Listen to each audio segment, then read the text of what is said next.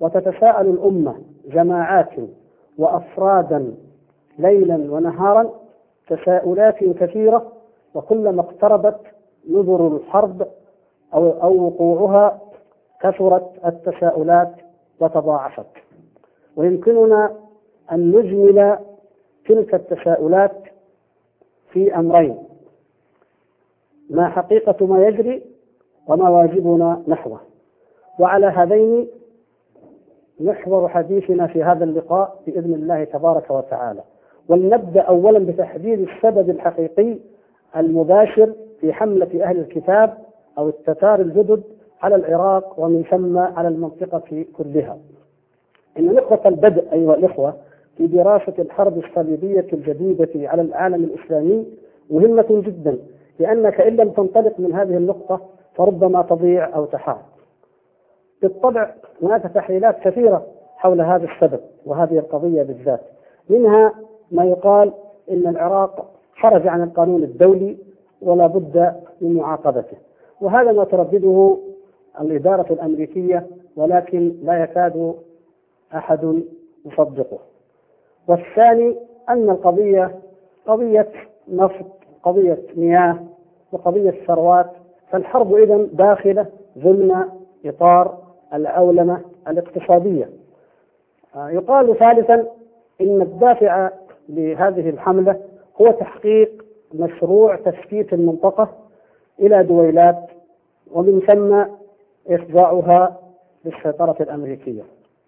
ويقال رابعا أن الهدف هو الانتقام من العرب ومن المسلمين بسبب أحداث 11 أيلول المعروفة للجميع. فالحرب إذا بهذا المفهوم الحرب العراق تكون ضمن نطاق حملة الحملة أو الحرب على الإرهاب الدولي كما يسمونه وقد يقال أخيرا مثلا إن هذه الحملة أو هذه الحرب هدفها هو أن الإمبراطورية الأمريكية تريد التفرد بالهيمنة من بين تلك القوى المنافسة لها. آه، بدون إطالة في هذا في, في, في هذا الموضوع يهمنا بالذات أن نقول إن هذه التعليلات جميعا تحوم حول الحقيقة تقريبا ما عدا الأول لكنها لا تطابقها بشكل مباشر. أما الحقيقة التي بلغت عندنا وأعتقد ان عند كل محلل مطلع مراقب مراقب متابع باهتمام تبلغ مرتبه اليقين فهي أن الهدف الثابت المباشر الذي لا يتغير والذي يفسر كل المواقف والمشروعات هو المحافظة على أمور ثلاثة، المحافظة على أمن الدولة اليهودية وعلى رفاهيتها وعلى تفوقها في القوة على كل دول المنطقة مجتمعة. ولا يمكن أن نجد طريقة تفسر لنا الأحداث وتوضح لنا لما يقع التناقض والتقلب في السياسة الأمريكية أو حتى الأوروبية تجاه العالم الإسلامي إلا بأن نربط هذه القضايا كلها بالوضع في إسرائيل وبالأهداف المرحلية للدولة اليهودية. كما لا يمكن أن نفهم أيضا منهج التباين والاختلاف في السياسة الأمريكية بين تعاملها مع العالم الإسلامي وبين تعاملها مع غيره إلا بهذه الحقيقة. إذا يعني نستطيع أن نقول أن القاعدة هي أنه حيثما تكون إسرائيل تكون أمريكا. بغض النظر عن المصالح المادية لأمريكا وغيرها. وكلما كان الوضع في إسرائيل مريحا بالتفوق العسكري والتقدم الاقتصادي والاستقرار السياسي كان منهج السياسة الأمريكية مع العرب أقرب إلى المنطق وإلى النفعية وإلى الاهتمام بالمصالح القومية للأمريكان. وكذلك يتبعه فتور الحملات الإعلامية عليهم. والعكس بالعكس. هذه القاعدة العامة. والتاريخ شاهد على ذلك. ويمكن أن نأتي على أجل ببعض الأمثلة من هذا. مثلا ما بين حرب حزيران وحرب رمضان كانت أمريكا أقرب إلى العقل وأقرب إلى المنطق. يعني نقول أقرب لأنه لم يكن لها منهج منطقي ثابت أبدا. ففي في في في تلك المرحلة كانت كذلك. في أثناء الحرب عندما اضطرد الوجدان اليهودي عندما شعرت إسرائيل بالخطر أو بنوع منه اضطرد لذلك وتبعا له الوجدان الأمريكي فكانت الأمور أو التفاعل التعاطف الذي كان خارقا للمألوف فمد اليسر الجوي المباشر المستمر ما بين أمريكا وإسرائيل واشتدت الحملة الإعلامية المكثفة لصالحها وضد العرب. مثلا بعد ذلك بعد اتفاقيات كامب ديفيد عاد لأمريكا شيء من التعقل في منهجها. وشرعت في تقوية علاقاتها بالعرب حتى أنها وظفتهم في حربها على السوفيت كما اعترف بذلك مهندس العملية في أفغانستان بريزنسكي وكذلك في تلك المرحلة يعني كانت تريد أمريكا توظيف العرب ووظفتهم فعلا في حربها على الثورة في إيران. بعد مقتل السادات الذي يعني أن الشعوب رفضت الاتفاقية التي وقع وما فعل ظهر مشروع تفكيك المنطقة إلى دويلات وهو مشروع غير منطقي بالنظر إلى الأهداف الأمريكية هو غير منطقي لا الأهداف الأمريكية ولا طبعا العربية لكن أمريكا أيدت ذلك ضمانا لتفوق إسرائيل وفي الوقت نفسه أطلقت يدها وأيدتها في أعمال منافية للشرعية وللمنهج المنطقي كما حدث من احتلالها للبنان مثلا أو ضرب المفاعل النووي في العراق.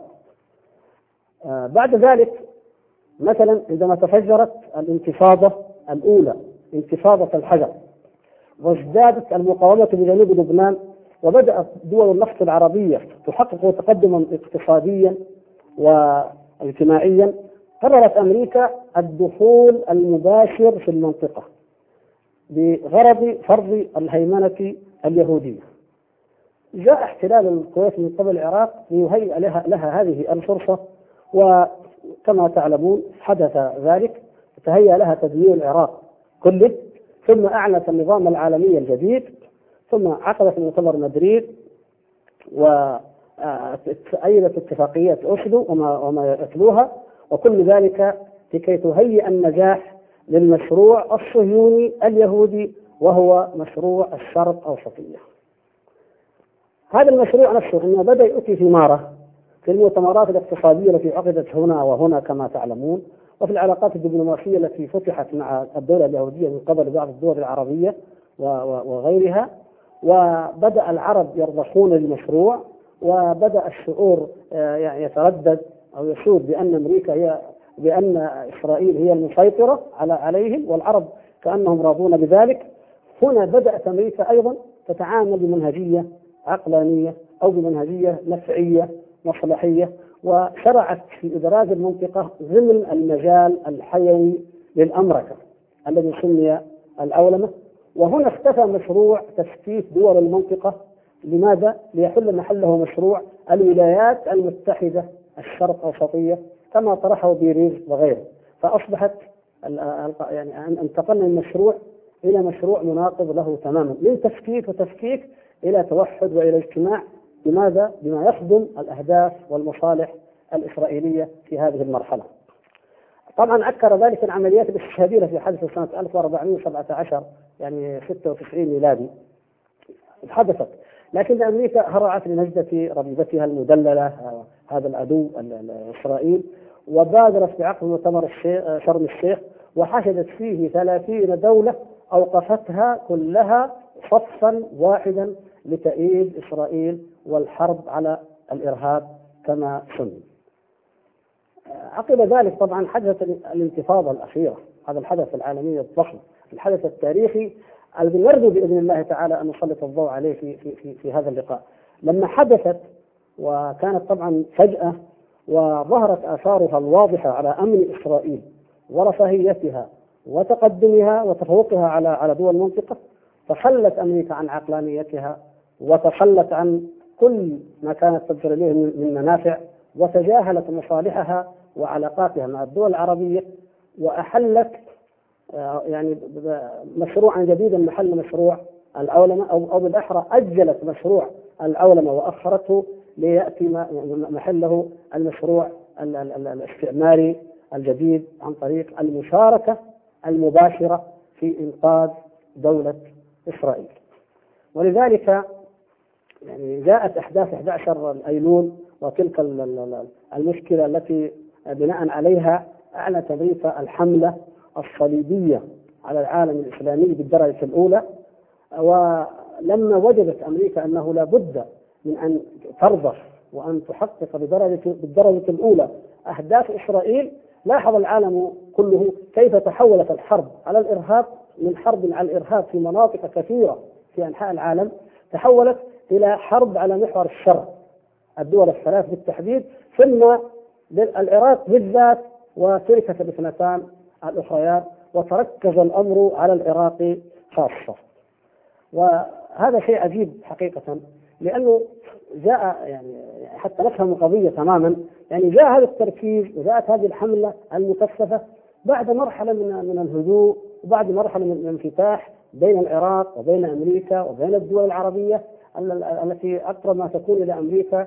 والمفتشون رحلوا من أربع سنوات والقضية كأنها انتهت. وبدأت الشركات الأمريكية في الشروع والتفكير في عقود إعمار وعقود بناء واستثمار كبيرة جدا وبمليارات. فكل هذه الأمور يعني إضافة إلى اختفاء يعني ما يسمى خطر العراق على جيرانه أو تضاؤله دلت على أن الأمر قد انتهى وقد قضي وفهم علنيا بهذا الشكل. لكن ما الذي حدث؟ طبعا كان هناك وعود أو أمل لدى شارون بأن يقضي على الانتفاضة. وأن حدد 100 يوم يقضي على الانتفاضة الانتفاضة. أخفق شارون في القضاء عليها وأخفقت السلطة الفلسطينية في إيقافها وأخفق العرب في التأثير أيضا على إيقافها بعض الدول العربية التي وعدت بذلك. فمن هنا ارتفعت وتيرة القلق على هذه الدولة اليهودية وأصبح الحديث عن تدخل أمريكا المباشر علنيا. ولم يعد شارون ولا غيره يخفي ضرورة أن تتدخل أمريكا وأن تضرب العراق وأن تأتي إلى إلى إلى المنطقة. وطبعا لا بد أن نعلم أن ذلك أن وراء ذلك مشروعا صهيونيا يراد تنفيذه في الأرض المحتلة في غمرة انشغال العالم والعرب بقضية العراق وما يحدث في العراق لو حدثت حرب. هذا المشروع ما هو؟ الله أعلم. يعني قد نأتي على شيء منه إن شاء الله. يعني يمكن يكون التهجير وهو فكرة مطروحة من قبل التهجير جبري إلى وطن بديل مثل ما تحدثوا عن أن يكون الأردن هو وطن البديل وتكون الأردن والعراق مملكة واحدة وينقل العرش إلى بغداد وشيء من هذا الكلام الذي قيل آه، قد يكون أيضا عملية إبادة فظيعة وقد تحدثوا عن مثلا يعني ضربة قوية جدا تقتل عشرة آلاف أو شيء من هذا إما في نابلس أو في غزة ويحدث يعني آه، أمر فظيع جدا يجعل الفلسطينيين نفسيا يفرحون ويحبون بالهجرة أو بالخروج. يمكن هذا أيضا ويمكن أيضا يكون يعني ينصب ويتجه العقاب على عرب الداخل بالذات المسمى يعني عرب ال 48 فتكون الضربة عليهم لأنه بناء الجدار الذي قد يأتي الحديث إن شاء الله يترتب عليه يعني الفصل بين هذه المناطق وبين تلك حينما وجد اليهود أن العش كما يقولون الذي تخرج من هذه العمليات الفدائية ويتربى فيها المجاهدون هو تلك المنطقة المحاذية لأضيق ما يكون وبين البحر وبين الضفة الغربية.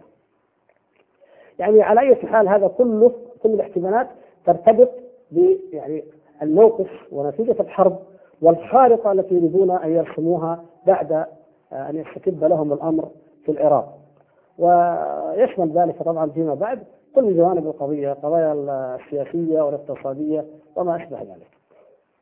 المهم هو أن نعلم أن هذا هو جوهر القضية. هذا هو لب المشكلة.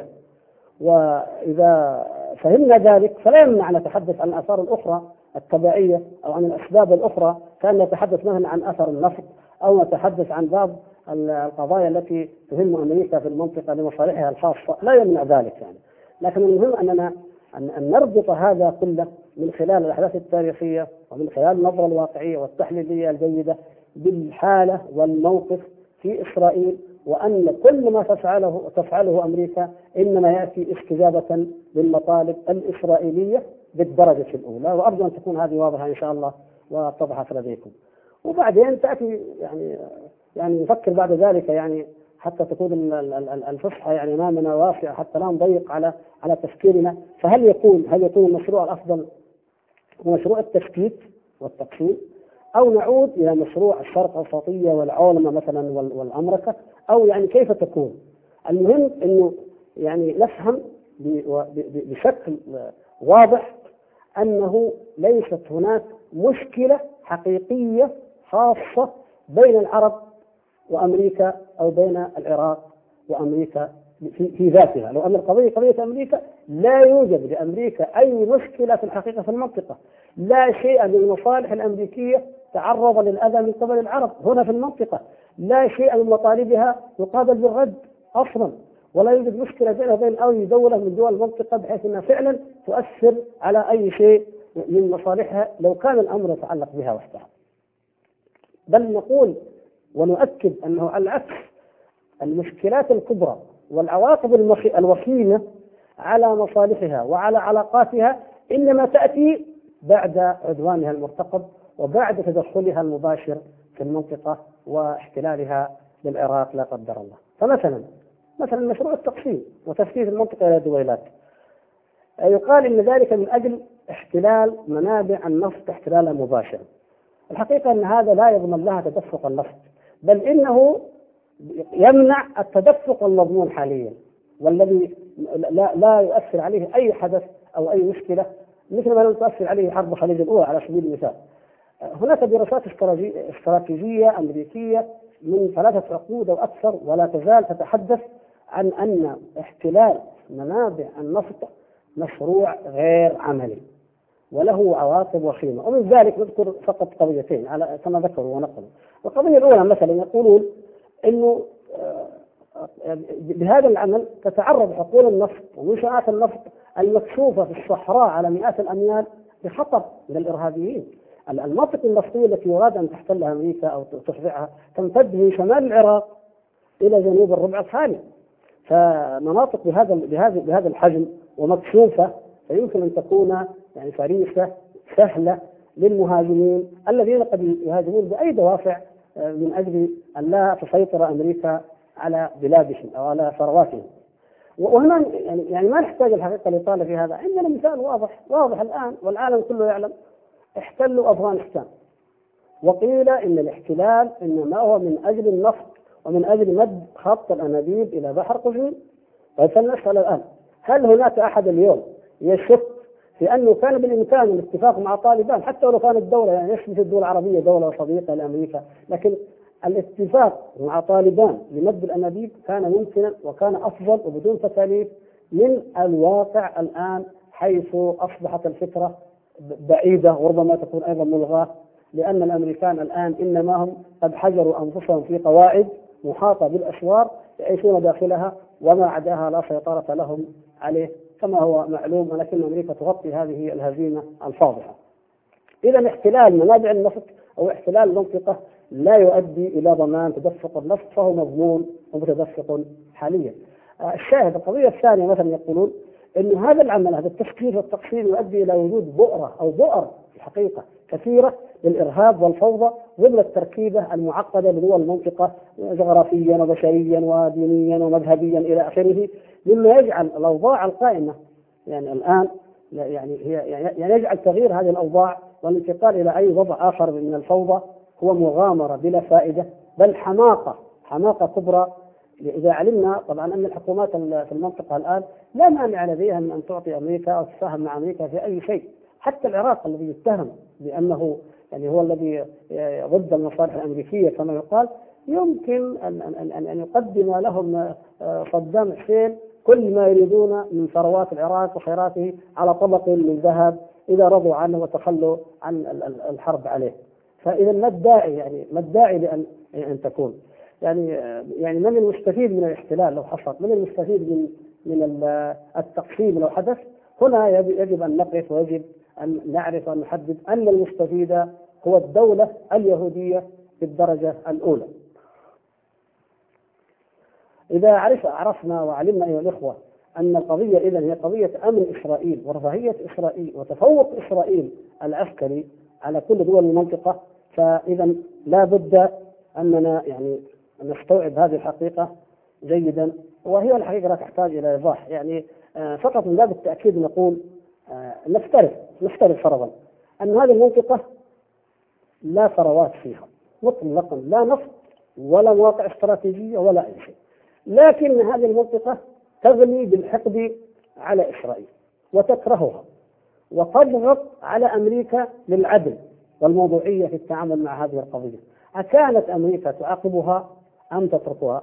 الجواب واضح أمريكا تعاقب أي إنسان ضد إسرائيل في أي في أي آه، لقاء دولي عالمي لمجرد فكرة أو موضوع يطرح فضلا عن واقع موجود وشعوب رافضة وكارهة للوجود اليهودي فيما بينها وبعدين نقول يعني أيضا عشان القضية تتضح طيب لو أن دول المنطقة قبلت المشروع الصهيوني وزادت شعوبها فيه وتجاهلت كل قيمها ودينها وعقيدتها ولائها وبرائها ورضخت للهيمنة اليهودية. هل تحتاج أمريكا أن تسكتها أو تأتي لتحاربها؟ طبعا لا. نقول هذا أيها الإخوة لكي تتضح يعني القضية ولقد أعطانا الله تبارك وتعالى مثالا واضحا حيا جليا في هذه الأيام ليكشف لنا ذلك وهو ما يتعلق بكوريا الشمالية. آه، كوريا الشمالية والعراق يعيشان نفس المشكلة ونفس القضية في الظاهر مع اختلاف في الحقيقة. فمثلا يعني كوريا الشمالية تعترف أن لديها أسلحة دمار شامل وأنها يمكن أن تنتج السلاح النووي. وفي نفس الوقت هي يعني قلعت كما قال مندوب الأمم المتحدة قلعت عيون الأمم المتحدة وآذانها وطردت المفتشين ومنعت كل شيء واستقلت بالقرار هذا ورفضت المراقبة وقالت نحن نستقل في كل أمر ولا لأمريكا ولا لغيرها علينا أي سلطة. ومع ذلك كيف تتعامل أمريكا معها؟ تريد التفاوض والتباحث والمفاهمة وإرسال المندوبين اما العراق سبحان الله العظيم تحشد الآن الطائرات حملات الطائرات تحشد القوى الهائلة كل يوم ويكون هذا الضغط الإعلامي والنفسي والسياسي والعسكري والاقتصادي الشديد عليه ويفعل به ذلك ليعترف أن لديه شيء هو لم يعترف به والمفتشون أصلا لم يجدوه ومع ذلك لابد أن يعاقب وقد تعلن عليه الحرب من دون أن يثبت أي شيء لا باعترافه ولا بإقرار أو بكتابة المفتشين. نحن القضية لأن كوريا لا علاقة لها أو بعيدة عن إسرائيل أما العراق فلأن الموضوع يخدم إسرائيل ويهم المشروع الصهيوني ويحقق بعض النبوءات التوراتية أو يدفع ما يتصور وفق النبوءات التوراتية على الدول اليهودية فإذا أمريكا ترتكب أي عمل وبدون أي مبرر ولا أخلاق ولا آه، قانون. يعني الحقيقة هذا هذه القضية لا ليست من عندنا نحن وحدنا يعني نعوم شومسكي اليهودي المفكر العالمي المعروف وهو يهودي طبعا قرر هذه الحقيقة واعتمد في تقريرها على كلام أحد مندوبي الاتحاد الأوروبي في الأمم المتحدة آه، يقول أن هذا المندوب ماذا قال؟ قال إن إسرائيل في الواقع هي العضو الدائم السادس في مجلس الأمن. فالفيتو الأمريكي يستخدم آه، لصالحها أكثر من أي شيء آخر. إذا هذه قضية معروفة عالميا في المحافل الدولية في جنوب أفريقيا وفي غيره هذا شيء يعني ملاحظ ويأكده آه، التعامل مع الدولة الواحدة نفسها. فنقول مثلا روسيا الصين الاتحاد الأوروبي التعامل الأمريكي معها إذا كان هناك إذا كانت علاقات هو قضية ثنائية كيف يختلف عما لو كان لهذه المباحثات علاقة باليهود؟ كما لو كان مثلا الموضوع موضوع هجرة اليهود السوفيت نجد في الحالة الأولى المحادثات تمر بمنطقية ومنهجية عقلانية وتعامل عادي جدا. في الحالة الثانية نجد التشدد والتخبط الأمريكي والعناد والإصرار على أن يتحقق لليهود ما يريدون. إذا حتى في الحالة الواحدة مع الدول الواحدة نجد هناك اختلاف واضح في هذه المنهجية. وهذه هذه حتى مع أصدقاء أمريكا فكيف تتوقعون معنا نحن الأعداء الذين تعتبرنا أننا أعداء لهذه الدولة اليهودية؟ بغض النظر فقراء واغنياء عندنا نص أو ما عندنا أي شيء. هذه هي الحقيقة التي يجب أن تتضح للجميع. إذا اتضحت إذا هذه الحقيقة أيها الإخوة وإن شاء الله واضحة جدا فعلينا إذا أن نقيم من خلالها وعلى ضوئها الانتفاضة المباركة وأن نضعها في مكانها اللائق بها من المعركة الطويلة بين أهل الكتاب وبين أمة التوحيد وأمة الإسلام. فالانتفاضة خرجت من أن تكون حلقة فيما كان يسمى الصراع العربي اليهودي إلى أن تصبح الآن معلما فاصلا في الصراع الإسلامي الكتابي الذي يمتد إلى قيام الساعة ولذلك لما نجد أن بعض القادة وبعض المهتمين بالحملة الصليبية من الأمريكان يقولون إن العراق أو إن بغداد هي الطريق إلى القدس. ينبغي أن لا يكون يعني أن لا يعلموننا شيئا جديدا بهذا القول يعني لأنه هو هو الحقيقة وهو البديهة قالوه أو لم يقولوه. هناك أمر مهم أيها الإخوة الكرام أيضا أن يعني إحدى مشكلات منهج التفكير الإسلامي المعاصر أن الأمة تفتقد إلى النظرة الشاملة إلى الربط بين الأحداث. ولا ينبغي أن يظل أعداؤها يقذفون بأنظارها وبمشاعرها كما يقذف اللاعبون بالكرة. فإذا توجهت إلى قضية نسيت القضية الأخرى كما لو توجهنا مثلا إلى قضية العراق فنسينا قضية فلسطين أو توجهنا إلى أفغانستان فنسينا الشيشان أو هكذا. ويريدون أن يعني أن نبقى بحيث أننا إذا وضعنا يدنا على شيء أو اتجه نظرنا إلى شيء غفلنا عما عداه وأفلتناه وأهملناه. وإذا عرض علينا مشهد عرضوا علينا مشهدا معينا ننسى ما قبله وما بعده من المشاهد. هذا عيب خطير في منهج التفكير آه، عندنا. أيها الإخوة إن إحدى مشكلات منهج التفكير الإسلامي المعاصر أن الأمة تفتقد إلى النظرة الشاملة والربط بين الأحداث. وإن لم يكن كذلك فإن أعداءها يظلون يقذفون بأنظارها ومشاعرها كما يقذف اللاعبون بالكرة. فإذا توجهت إلى قضية نسيت الأخرى كما إذا توجهنا إلى قضية العراق وأهملنا قضية فلسطين. وكذا أو إذا وضعت يدها على شيء أو إذا عرض العدو لها مشهدا فإنها تغفل أو تتجاهل المشهد الآخر. ومن هنا تظهر أهمية أن توضع الانتفاضة في سياقها التاريخي. فنجمع بإذن الله تعالى شتات القضايا ومشاهدها في قصة واحدة وفي ضمن رؤية واحدة. كما أن من عيوب الأمة وهذا أمر ننبه إليه أيضا في أجيالها المتأخرة أنها تضيع كنوزها التي يمن الله تبارك وتعالى بها عليها. آه، مثلا أحد الباحثين الأمريكان عبر عن هذا عندما قيل الإمام حسن البنا رحمه الله فقال هذا المعلق قال هكذا الشرق دائما يضيع كنوزه. فليس النفط هو الكنز الوحيد الذي لدينا والذي يعني أضيع. الحقيقة أنه أغلى وأهم منه إرادة الحياة وحب الشهادة والإيمان بالله تبارك وتعالى والتفوق في ذلك ولله الحمد الثبات على الحق هذه كنوز جمعها الله تبارك وتعالى لنا وظهرت واجتمعت في هذه الانتفاضة المباركة. فأرجو أرجو أن لا نضيعها بإذن الله تبارك وتعالى. وكما أن الانتفاضة معلم تاريخي مهم هي أيضا معمل ومحضا لتجديد الدين. وإحياء روح الإيمان وتوحيد مواقف الأمة. فهل رأيتم شيئا؟ أحيا هذه الأمة أو وحدها مثل هذه الانتفاضة المباركة وما تلاها من أحداث تابعة في تاريخنا كله أو في التاريخ الحديث على الأقل. الانتفاضة في الحقيقة هي التي قلبت حال الشعوب الإسلامية فبعد أن كانت بعد أن كانت الحركات الدعوية تحاول أن أن تحرك الشعوب وتلوم الشعوب على غفلتها.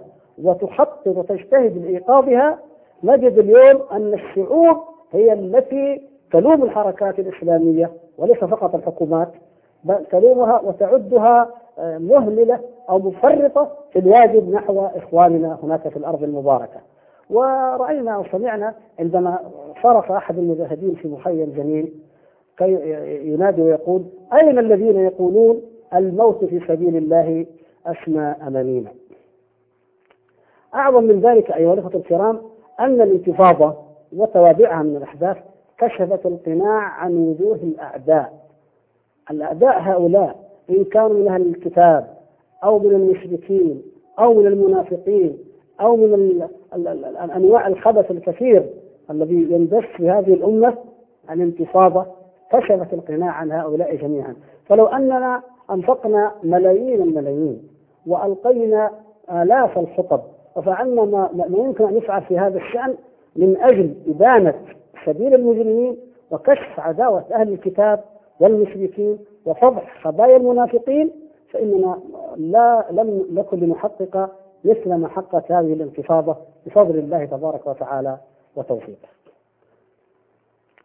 الحقيقة أن الأمر يعني كما نلاحظ اليوم والوعي يعني انتقل وتوسع ليس فقط عند الكتاب الذين كانوا يكتبون أو يجاملون أمريكا أو يداهنونها وهم الآن لا يجرؤون على ذلك ولا عند الشعوب التي كانت غافلة فاصبحت الآن تطالب بأمور عملية ضد الأعداء.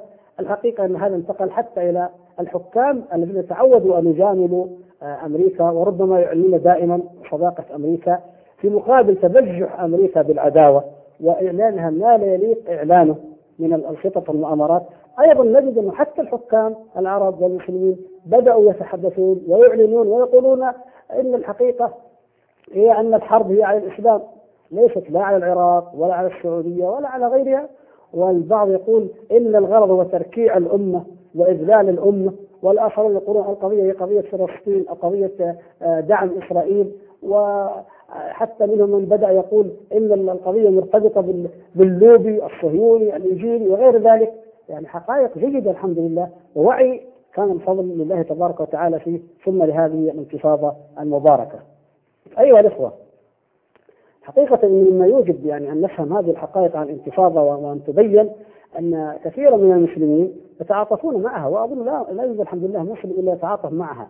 لكن لا يدركون حقيقتها وأثرها العظيم وموقعها التاريخي فلذلك يخدعون بما يردده الإعلام العربي.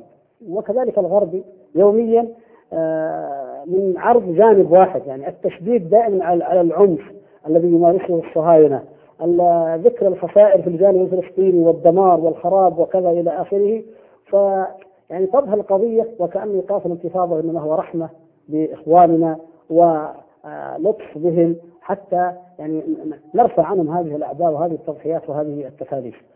وأحيانا يعني تجد هذه التساؤلات حتى عندما يوجد عمل ناجح كعملية مثلا هجمة أو عملية استشهاديه ناجحة جدا بكل المعايير آه، نفرح يفرح الكثير ثم ماذا يقولون بعد ذلك ولكن نتوقع أن البطش يكون أشد وأن الانتقام يكون أكبر فمن هنا يعني يضطرب الوجدان الإسلامي نوعا ما في هذه في هذا الموضوع لأن التكاليف والتبعات والآلام تعرض في الغالب من جانب واحد وفي الحقيقة أن هذه تخدم مصالح العدو وهي خطة وحملة نفسية مرتب لها من قبل العدو في إعلانه ومع الأسف ينقلها أيضا الإعلام العربي في كثير آه، من الأحيان.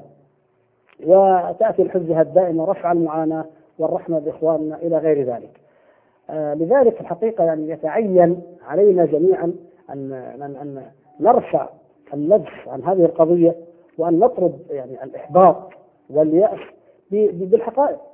يكشف عن وجه الحقيقة في هذا الأمر. من خلال ضبط الأحداث اليومية هذه بقضايا كلية. لا نظل نتابع كل يوم ماذا حدث ولا ونهمل أو نتغافل عن القضية في كليتها وفي في مجملها كحلقة من صراع طويل أبدي ونغفل عن سنن الله تعالى التي ذكرها في كتابه في التمكين وفي العلو وفي الإدالة وفي الاستدراج وفي آه، أمور آه، وقواعد وسنن الله تبارك وتعالى وضحها في كتابه من خلالها ننظر إلى هذه القضية وإلى غيرها من القضايا. هذا هو الواجب علينا جميعا من أجل ذلك الحقيقة يعني حاولت أن آتي يعني بالموضوع مفصلا في شكل قواعد. كل قاعدة تستند إلى آية من كتاب الله تبارك وتعالى سنة من سنن الله في الكون. وبعد ذلك نأتي بما يشهد ويؤيد لهذه الحقيقة أو هذه القاعدة من الإعلام اليهودي غالبا أو حتى يعني من الإعلام الغربي آه، يعني قليلا آه، لكي تتضح هذه الحقيقة بشكل إن شاء الله أكثر. ثم بعد ذلك الموضوع هو مفتوح. فيمكن لأي باحث أو متابع بإذن الله تعالى أن يضيف أيضا معالم وقواعد أخرى كما يمكنه أن يضع تحت كل قاعدة من هذه القواعد ما يستجد وما يقع آه، تحت يده بعد ذلك من أحداث أو من وقايع فيضعها في هذه الخانة وتلك الخانة وتتشكل لدينا بإذن الله. نرجو أن نحقق ذلك صورة متكاملة عن هذه الانتفاضة المباركة ونعدل ونغير نظرتنا إليها. وبالتالي وهذا هو الأهم نعلم حقيقة الواجب علينا نحوها.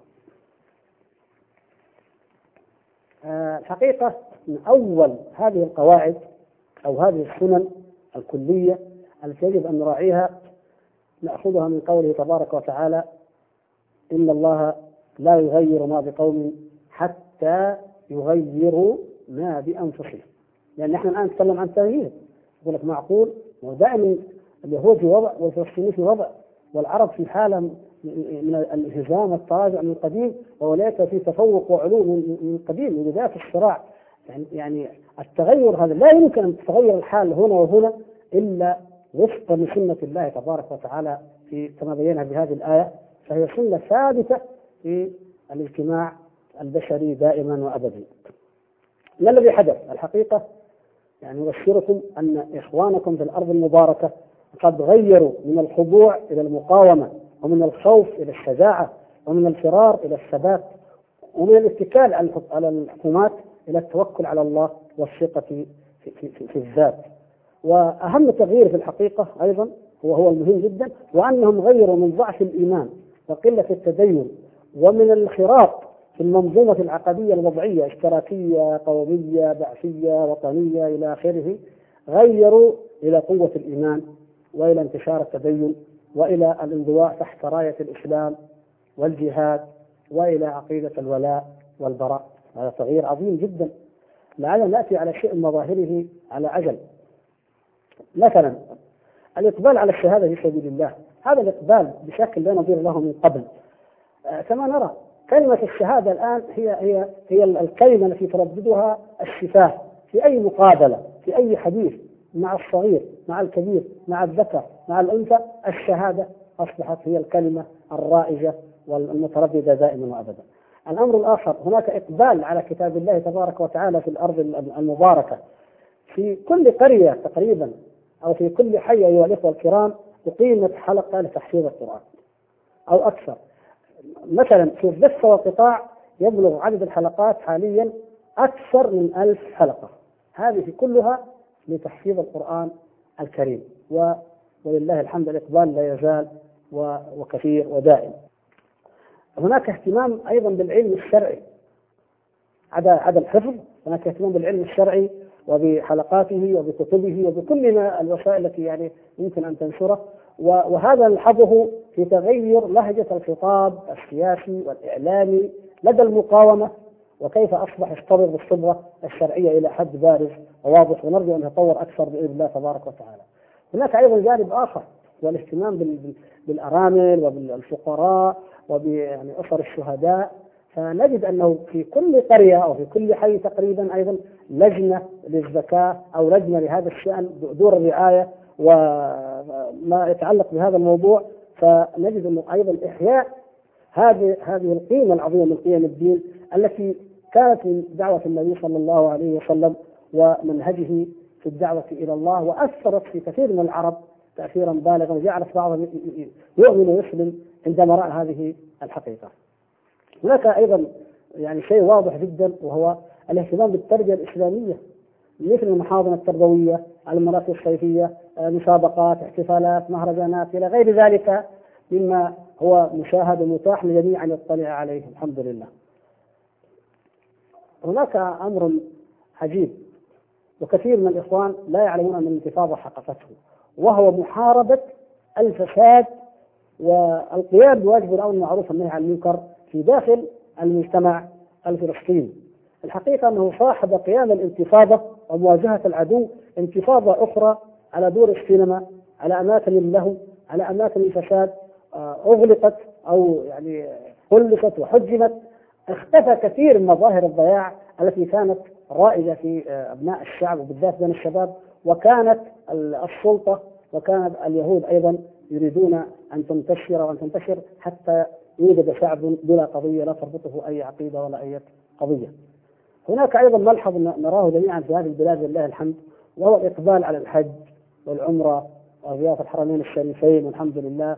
ومتابعة إذاعات القرآن الكريم والبرامج الإعلامية المفيدة والكتب وما ينشر وما يبث أو في الإنترنت وغير ذلك هذا كله أمر مشاهد ومعروف وهو دليل على تغير حدث في إخواننا هناك في الأرض المحتلة شيء مهم أيضا هذا يعني يجب أن نفطن إليه في هذا الموضوع.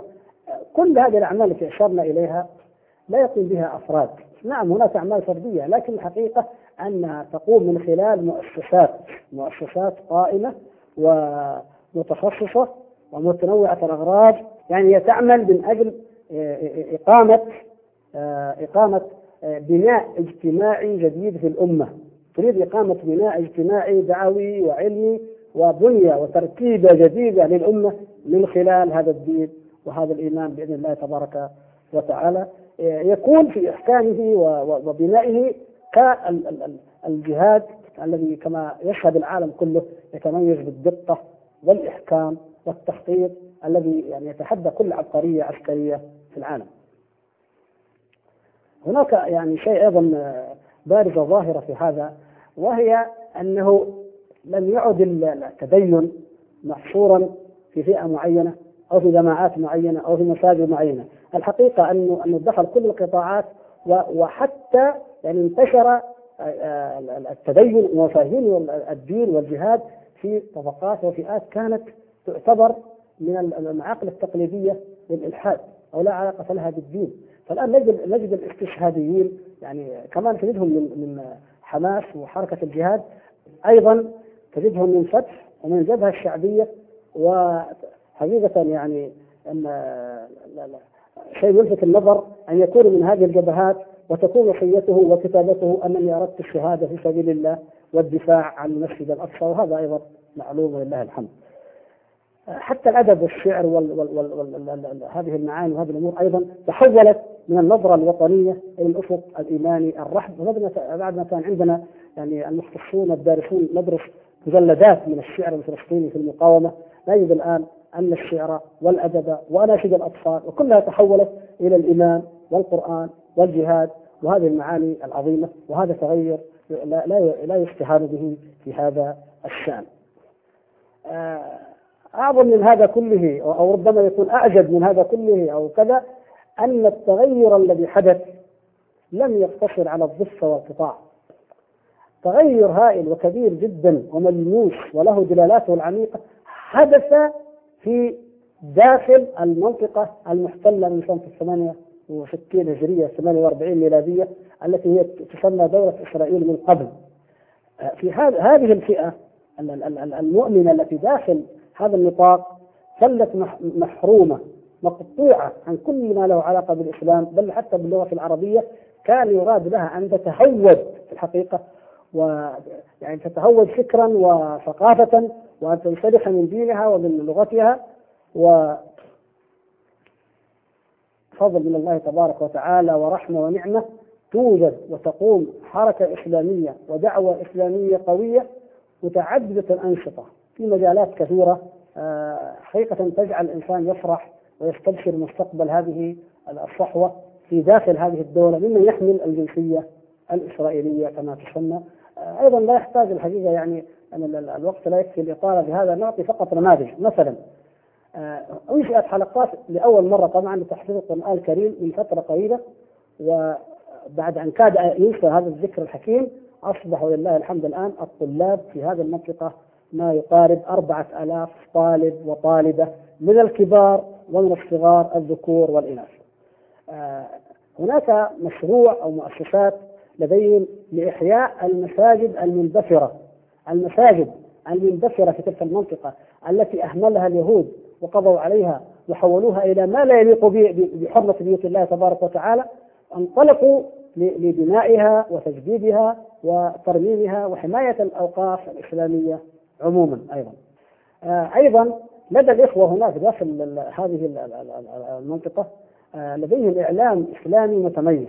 يعني حقيقة أضرب لكم مثال. آه، لديهم صحيفة اسمها صوت الحق والحرية. أنا أقول إنه بإذن الله تعالى يعني لو تقع في يدك فإنك لن تدعها حتى تقرأها حرفا حرفا لأنك, لأنك لا تتوقع أن من داخل هذه الدولة يكون مثل هذا الكلام من الحق ومن العدل ومن شرح القضية ومن المعاني الإيمانية ومن الفتاوى ومن سير الصحابة والتابعين إلى غير ذلك مما يليق بأي إعلام إسلامي متميز ولله الحمد. لديهم شيء شيء يعني عجيب وربما كثير من الناس ما رآه وما سمع عنه إنها المهرجانات واللقاءات الكبيرة التي يحضرها عشرات الألوف وتقام لإحياء الروح الإيمانية والتذكير بالقضية الإسلامية ولا سيما قضية المسجد الأقصى المبارك. شيء يعني ربما كثير منكم يقول طب هو هم كم عددهم وكيف يستطيعون؟ فنقول يا إخوة المسلمون داخل ما يسمى الخط الأخضر داخل الذين يحملون هذه الجنسية الإسرائيلية كما يقال هم لله الحمد مليون ومئتا ألف نسمة. وهم على مستوى من الذكاء والفكر والتخطيط حقيقة يعني يجعل الذي يرى أعمالهم وينظر إلى مؤسساتهم يوقن حقيقة أن عقولا كبيرة واعية تخطط لهذه الأعمال الدعوية الناجحة وهذه الروح الإيمانية المتحفزة في مشاعرهم وفي كلماتهم وفي خطبهم وفي كل أعمالهم بإذن الله. ولعلنا نبين لكم بعض يعني بعض ما رتبوا من من المؤسسات أو الخطط أو الحملات الإيمانية التي عملوها. يعني على سبيل المثال مثلا مسيرة البيارق. مسيرة يسمونها مسيرة البيارق. ما أعظمها من فكرة وما أروعها إذا رأيتموها أيها الإخوة.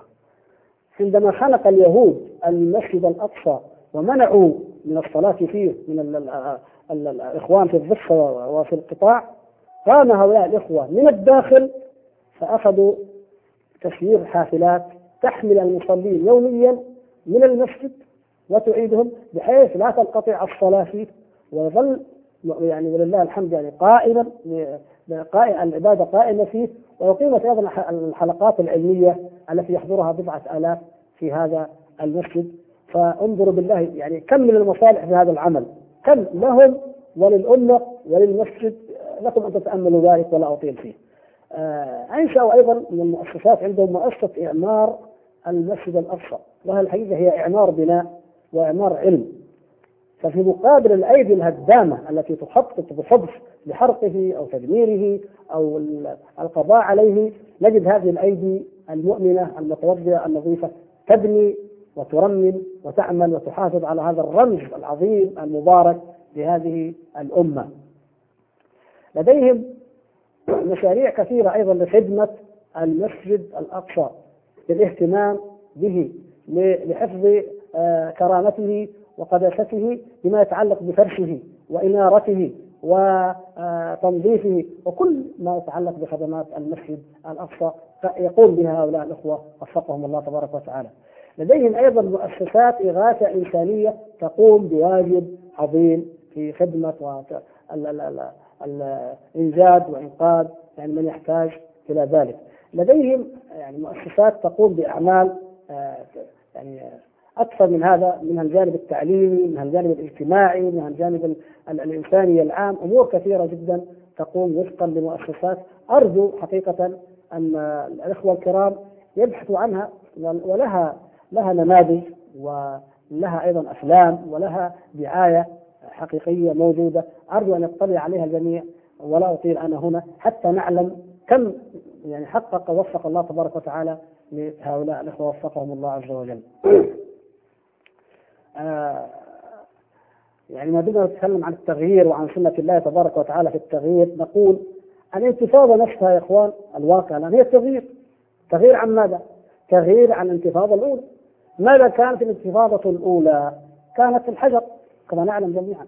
وحقق شيئا مهما جدا وهو إسقاط نظرية أو دعوة اليهود بأنها أرض بلا شعب. فنأتي بشعب بلا أرض ونضعه فيها. عندما انطلقت الانتفاضة الأولى ورأى الناس هذه الأعداد الكبيرة أيقنوا أيقن العالم أن هنا شعبا يدافع ويثبت أن هذا محتلا يحتل بلاده.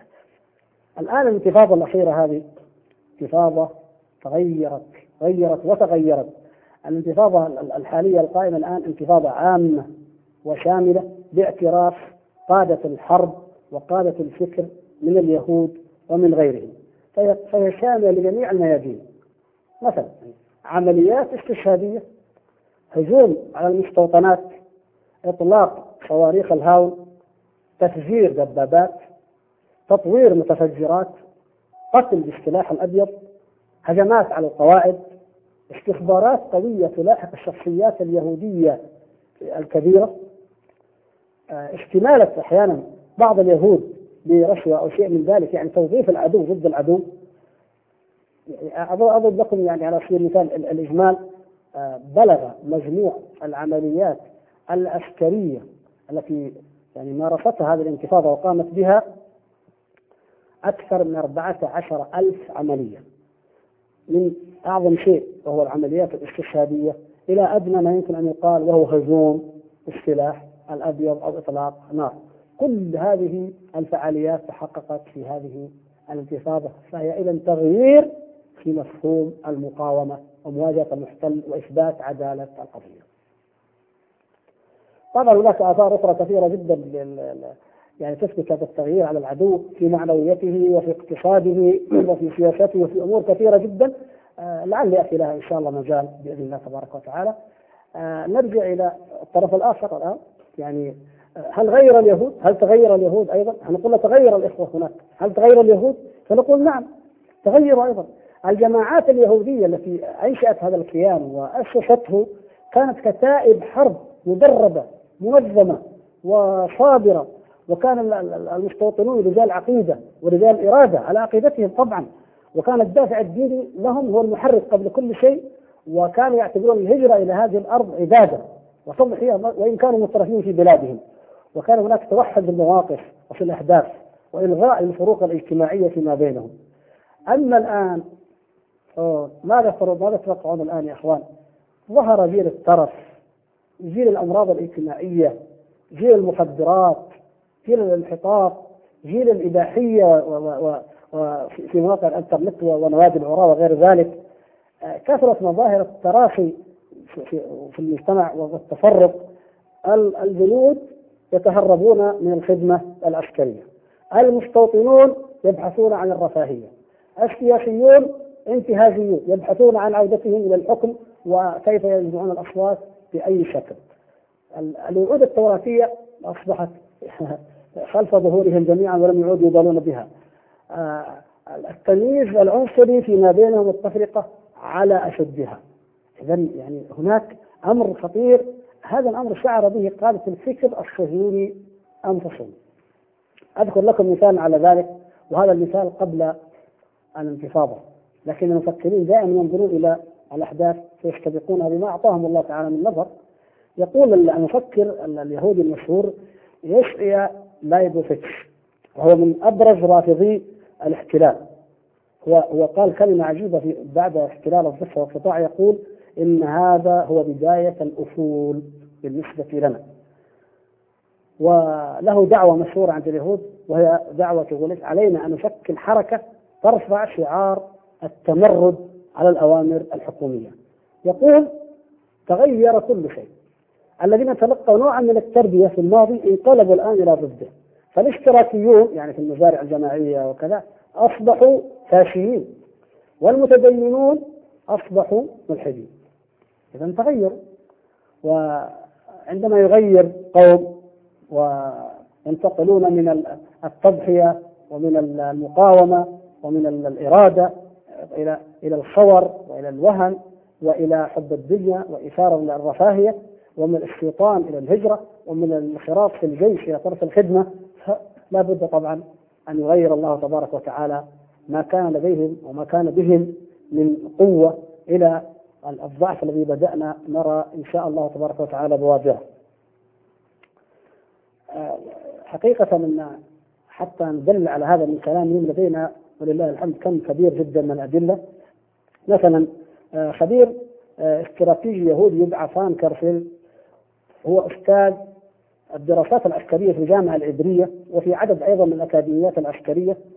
يتحدث عن هذا التغيير ويربطه بجرأة وبصراحة ووضوح بنهاية دولة إسرائيل.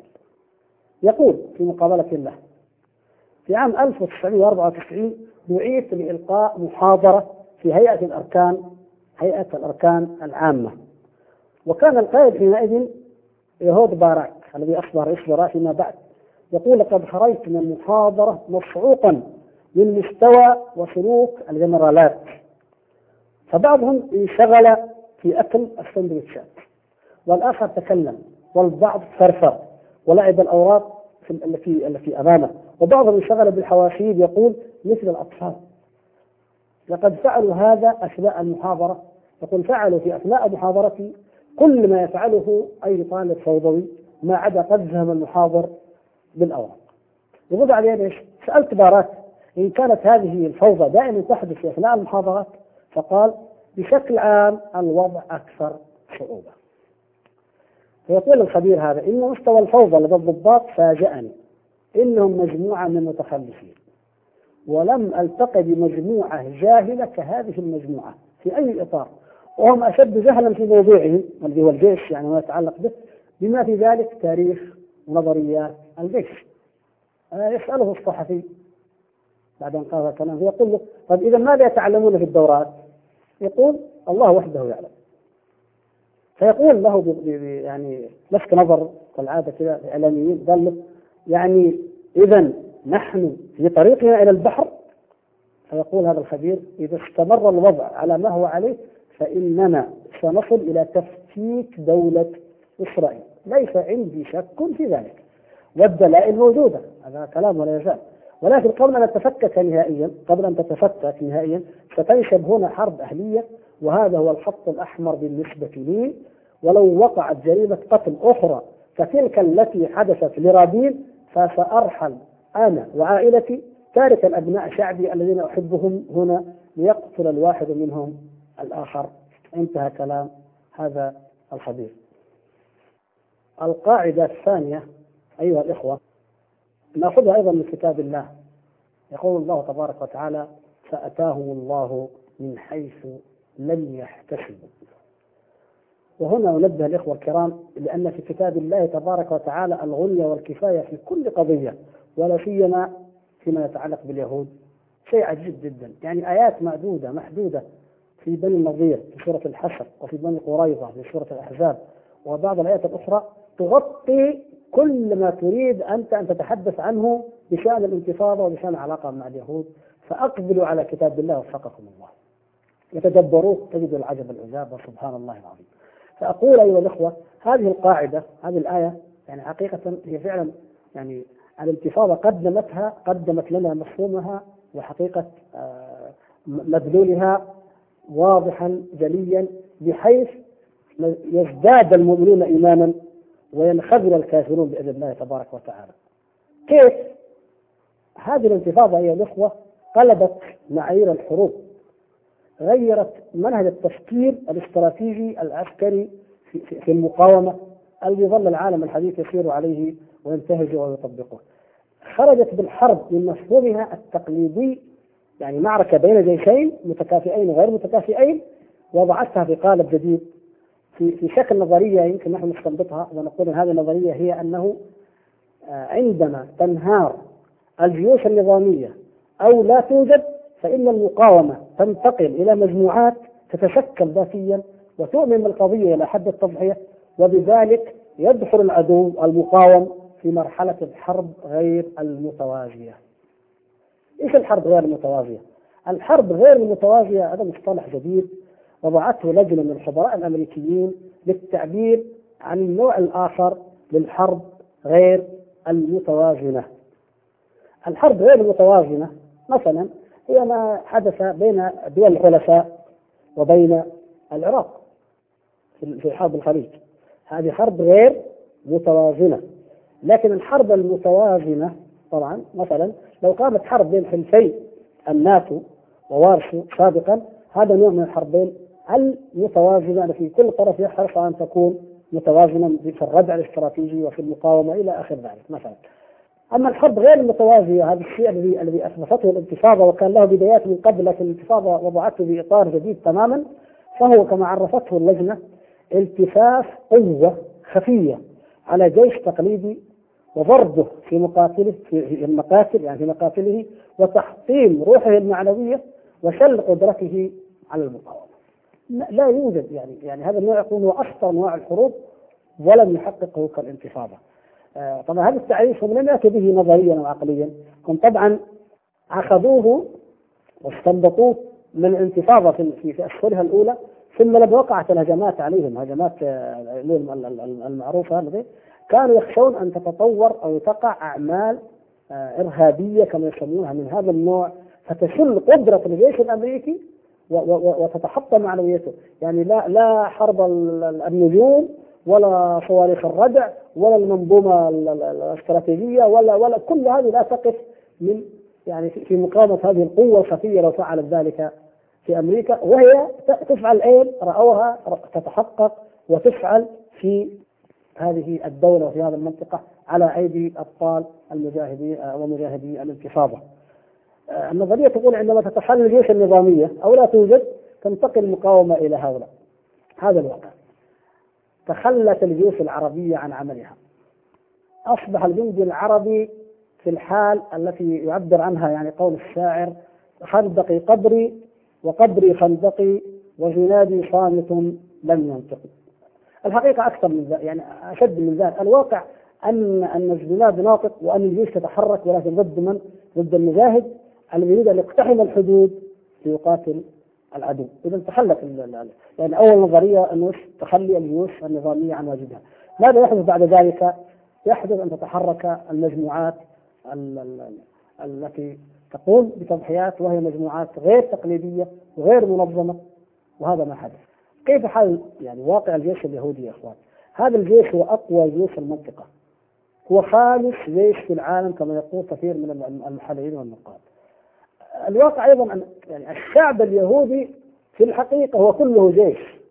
ولذلك يقول أحد المعلقين إن كل شعوب العالم تملك جيوشا إلا الشعب اليهودي أو إلا في إسرائيل فإن هذه الدولة عبارة عن جيش يملك شعبا لأن كل من لا يخدم فالمستوطنون مثلا والناس والطلاب كلهم أيضا ممكن في لحظة أو في فترة معينة يكونوا جنودا ويكونوا محاربين.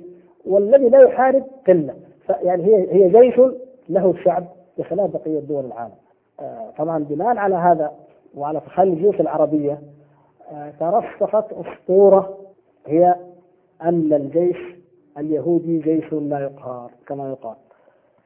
ولم يعد الكبر يعني والغطرس لديهم لم يعد هذا الجيش يهدد الجيوش العربية فقط بل يريد أن يهدد أو هدد آه، الجيوش القوية الإسلامية البعيدة كما هددوا مثلا باكستان مثلا. وهناك تنسيق حدث وأعلن عنه بين الهنود واليهود من أجل ضرب القوة النووية الباكستانية. تهديد إيران أصبح عندهم كاللازمة كل يوم يقولونه الجيوش العربية الأخرى كلها لا يفكرون ولا ولا يتوقعون أن أي منها ولو اجتمعت حتى لا يمكن أن يقاوم هذا الجيش. ولكن شاء العجب الانتفاضة أدخلت هذا الجيش القوي المتغطرس أدخلته في نفق الحرب غير المتوازية كما عبر عنها الأمريكان وجعلته يعيش أسوأ حالاته منذ قيامه ومنذ قيام هذه الدولة. ولنا أن ندل على ذلك. مثلا التفوق النوعي الذي كان لدى هذا الجيش من حيث الصواريخ من حيث القوة النووية من حيث الأسلحة المطورة أصبح قوة محايدة أو شبه محايدة.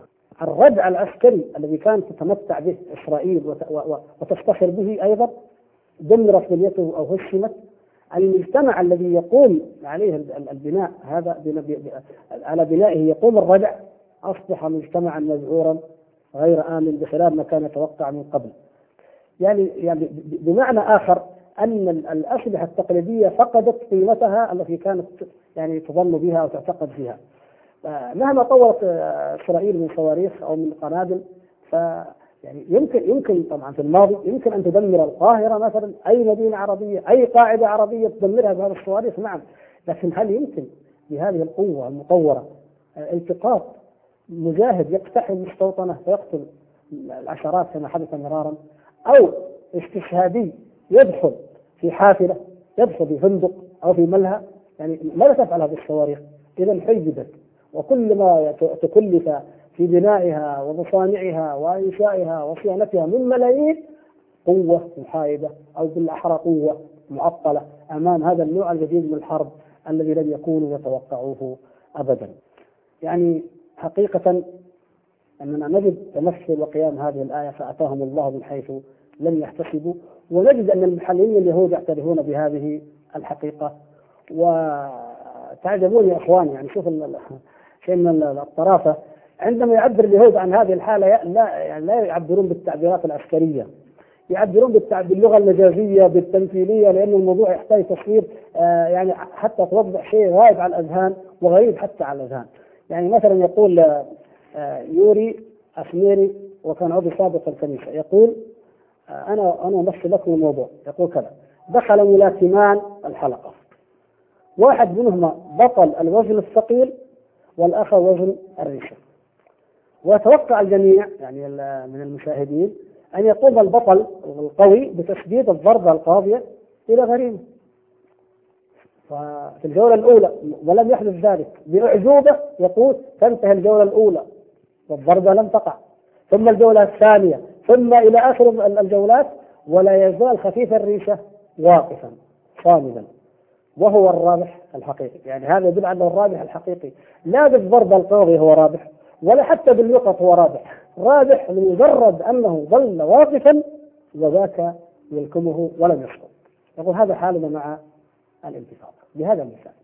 آه، آخر من المحللين الدقيقين أيضا يقول المعركة القائمة الآن ليست عادية هي معركة بين شيئين بين قوة لا يمكن مقاومتها وبين شيء لا يمكن تحريكه.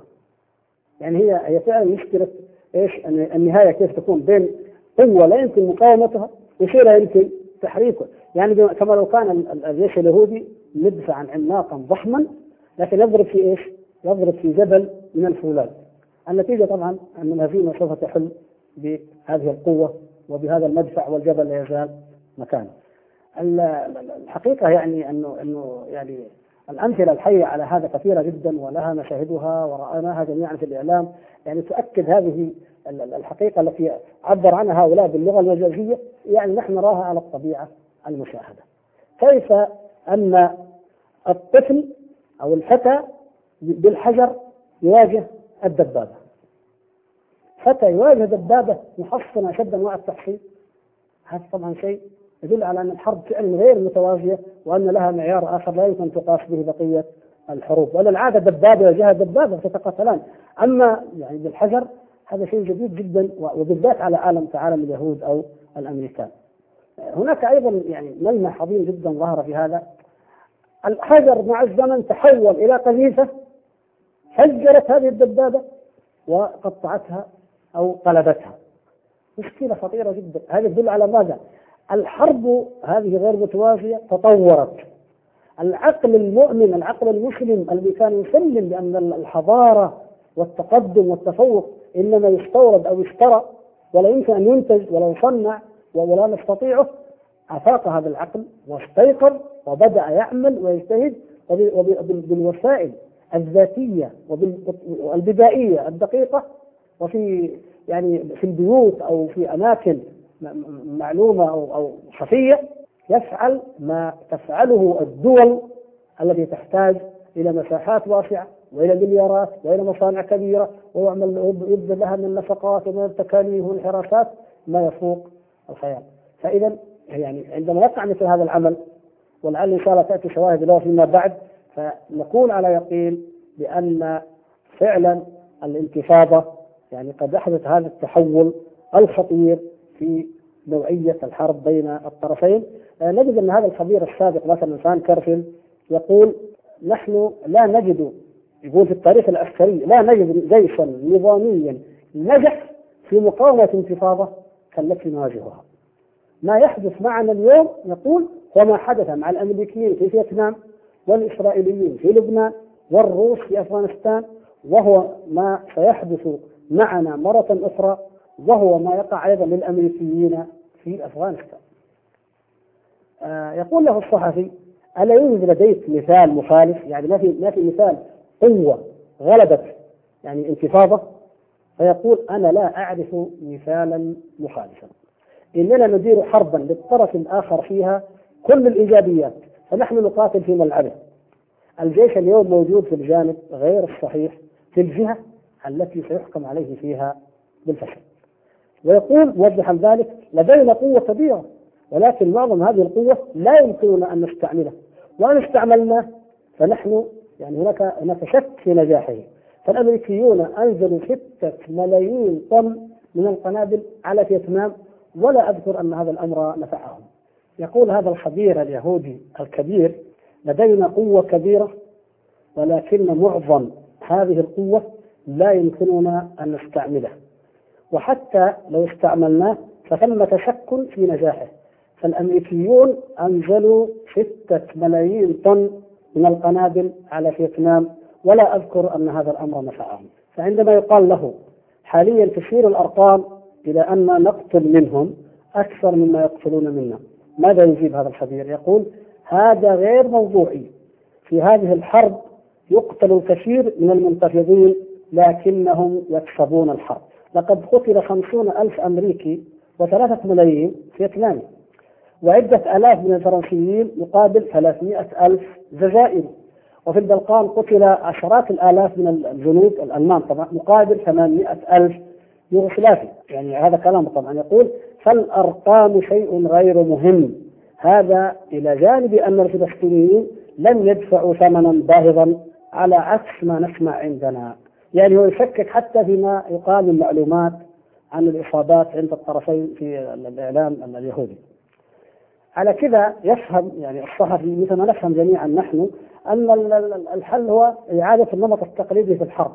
فيقول لهذا الخبير يعني ربما الأفضل لإسرائيل أن تقوم للفلسطينيين دولة ذات جيش نظامي وضعيف يمكننا أن ننتصر عليه. فيجيب الخبير ليس عندي أدنى شك في ذلك. تحدثت بالأمس يقول مع صديق أمريكي وهذا ما قاله لي. يقول يقول لماذا لا تسمحون لهم أن يقيموا دولتهم؟ بعد ذلك يمكنكم أن تقذفوا بهم إلى الخارج. متى أردتم؟ خلال خمس دقائق. وهذا الكلام يقول صحيح. أما عندما يسأله الصحفي ماذا سيحدث للجيش؟ طبعا الجيش اليهودي إذا دعي لمقاتلة جيش نظامي كسوريا أو لبنان. يقول الخبير تخميني أنه سيهرب. فإذا ما انفجرت حرب مثل حرب 73 فإن غالبية الجيش وليس كله ستضع رجليها على ظهرها. هكذا يقول تضع رجليها على ظهرها وتولي هاربة. طيب يبقى الطرف الآخر يعني يعني نوقش بالطرف اليهودي. فما رأي هذا الخبير في الطرف الآخر المقابل؟ يقول فيما يتعلق بالفلسطينيين فإن هذا الأمر يعمل بشكل عكسي تماما. فهم يملكون دائما ثقة بالنفس عالية. ويمكنك أن تلاحظ تردي الأوضاع عندنا من خلال السنوات الماضية. يقول كيف أن فضيحة تتبعها فضيحة؟ وفشل يتبعه فشل. فالرجال يرفضون الخدمة العسكرية والجنود يبكون على القبور. في نظري يقول الخبير أن هذا البكاء أحد أغرب الأمور. ولو كان بوسعي شيء لمنعت بث هذه المشاهد وهذه الصور. ومن الجهة المقابلة أنت ترى رغبة شديدة في الانتقام. يعني عند إخواننا هناك. أنت ترى رغبة شديدة في الانتقام ومعنويات عالية. وما عليك إلا أن تقارن الجنازات حتى تفهم لمن توجد همة عالية أكثر ومعنويات أعلى. عندنا ينوحون وعندهم يطلبون الانتقام. إننا نقترب من نقطة سيفعل الفلسطينيون بنا ما فعله المجاهدون الأفغان بالجنود السوفيت في أفغانستان وما فعلته جبهة التحرير الوطنية في الجزائر بالفرنسي. هذا يعني كلام هذا الخبير الكبير المشهور عندهم. ولا ولا ينفرد بذلك. نأتي بأدلة كثيرة ونقتطف منها مثلا. يقول جي اف شيف فهو أحد أهم أهم معلق عسكري لديهم الناس يقول إن العمليات الفدائية الفلسطينية تنتمي إلى حرب العصابات وليس إلى الإرهاب. انظروا تغير المفهوم. أما يقول ماركس يشير فيشير في مقال له في في في هارتس هارتس يعني الأرض مجلة أو جريده الأرض. يقول يعني فشل إسرائيل في القضاء على ما سمي الإرهاب القومي بالقوة. فيسمي لاحظ ان هذا الكاتب يسمي ماذا؟ يسمي المقاومة إرهابا قوميا. يعني ما يمكن يكون إرهاب وقومي ولكن ذلك إنما هو تهرب كما شرح الدكتور عبد الوهاب المسيري تهرب عن أن يقول إنها حرب تحرير أو أنها حرب شاملة. والحرب عندما تكون قومية عندما تكون حرب تحرير فإنها لا تكون إرهابا كما يدعي كما يفهم هؤلاء الإرهاب. إذا هي مقاومة شعبية وهي حرب تحرير بالفعل ويعود هذا يقول في القرن العشرين لم تنجح دولة في العالم في القضاء على الإرهاب القومي. إذا إذا هو يقول يعني يا أيها الشعب اعلموا أن ما حدث في أفريقيا وفي آسيا وفي دول كثيرة للاستعمار على أيدي الشعوب سوف يحل بكم أيضا هنا. آخر يدعى إبراهيم يهوشع في يدعوه حرنوت يقول هل بإمكانكم أن تأتوا بمثال واحد؟ مثال واحد من التاريخ نجح فيه شعب في السيطرة على شعب آخر لفترة طويلة. هل تعرفون مكان واحدا في العالم يعيش فيه بشر دون حقوق إنسان مثل الفلسطينيين؟ هو يسأل قومه والجواب معروف طبعا. آه يقول أيضا مايكيل ابن مائير في الأرض أيضا في الأرض يقول إن الانتفاضة هي حرب التحرير التي يخوضها الشعب الفلسطيني. فالتاريخ يعلمنا أنه لا توجد أمة على استعداد أن تعيش تحت هيمنة شعب آخر. وأن أي حرب تحرير يخوضها شعب مضطهد لا بد أن تنجح. ولذلك يقول أيضا يعني يوفي بيترمان يقول فلنتخيل أن كل الأوهام قد تحققت وقبضنا على كل الإرهابيين وصادرنا كل الأسلحة. انظروا كيف التمثيل. وحطمنا كل مصانع السلاح حيث تصنع المدافع والصواريخ. فهل يؤدي ذلك إلى تأثير وإلى نهاية الانتفاضة يقول هل يشك أحد أنه في الصباح التالي ستظهر مصانع سلاح جديدة وتنتج أسلحة جديدة تستخدم ضد إسرائيل؟ هل يشك أحد بأنه في اليوم التالي أيضا يأتي مئات من الفلسطينيين ويذهبون إلى مراكز التنظيم وإلى حركة حماس يعلنون أنهم على استعداد أن يشن أن يشنوا هجوما داخل إسرائيل هل نفذ خزان الانتحاريين من نابلس وقطاع غزة؟ طبعا الجواب لا آه يقول يقرأ المدير العام المشترك بالمنظمة الفلسطينية الإسرائيلية للبحوث يقول انظروا كيف أيضا نحلل هذا الرجل يقول إن الفلسطينيين يعرفون أن قوتهم العسكرية أقل بأضعاف من القوة الإسرائيلية وأنه لا توجد أمامهم أي إمكانية للفوز في أرض المعركة. يقول هكذا طبعا ولكنهم يؤمنون من الناحية الأخرى بتفوقهم السياسي والأخلاقي وباعتقادهم أن العدل والتاريخ يقفان إلى جانبهم. وهم يقولون إن إسرائيل هي المحتل الأخير المتبقي في العالم يعني كل الحركات الاستعمارية فشلت آخر المحتلين هو هذه الدولة ولذلك يقول لا بد أن يخوضوا حرب التحرير ضد الاحتلال الأجنبي بنجاح. اذا أيها الإخوة يعني يعني ماذا بقي لدى اليهود؟ ماذا في إمكانهم أن يعملوا؟ ماذا استنتج المستنتجون ومنهم عوفي وغيره في هذا الموضوع يقولون عندما يقول شارون لا بد من تدمير البنية التحتية للإرهاب فإنه مخطئ بلا شك. البنية التحتية لهذا النوع الجديد من الحرب ليست عبارة عن قيادات تقتل فقط أو ورش أو مباني للسلطة أو أو لغيرها تدمر أو شيء مما يفعل شارون. كل فرد في هذه الأرض هو من البنية التحتية. كل شجرة هي من البنية التحتية. كل بيت هو من البنية التحتية. كل ورشة هي من البنية التحتية. وهل يمكن أن تنتهي هذه؟ لا تنتهي بإذن الله. ولذلك البنية التحتية للمقاومة وللجهاد قوية وثابتة بإذن الله تبارك وتعالى لكنها جاءت من مكان لم يكن أحد يتوقعه. إذا كما قال الله تبارك وتعالى فأتاهم الله من حيث لم يحتسب القاعدة الأخرى أو القاعدة التالية لهذه القواعد نأخذها من قول الله تبارك وتعالى إن تكونوا تألمون فإنهم يألمون كما تألمون وترجون من الله ما لا يرجون. أيها الإخوة ما أكثر آلام إخواننا في الأرض المحتلة وما أشد معاناتهم؟ لا شك في ذلك. لكننا لم نتحدث عن هذا الجانب. فالإعلام اليومي كفانا هذه المؤونة. والإعلام العربي كما أشرنا يحاول أن يجعل هذه المعاناة هي المشكلة ربما لكي يكون إيقاف الانتفاضة هو الحل. أما الإعلام أما الإيلام الإيلام الواقع باليهود فهو مما لم يشهدوه في تاريخهم كله وباعترافهم كما سنرى لعلنا هنا الآن نكتفي بإيلام واحد والله في الأمثلة كثيرة. الإيلام الواحد الوجود الآن هو الألم بالقتل وهو أشد شيء على قوم هم كما قال الله تبارك وتعالى أحرص الناس على حياة. وهنا نجد أن أن الخط البياني الذي يقدمه العدو في بياناته وغيره شاهدا بوضوح على أن الانتفاضة في تقدم وعلو وأن العدو في انحطاط وفي دنو كيف؟ عند قيام الانتفاضة وعندما اندلعت كانت نسبة القتلى من العدو واحد إلى خمسين من إخواننا الفلسطينيين ومع ذلك فقد كان اندلاعها والإخفاق في إيقافها سببا في سقوط باراك وترشيح شارون.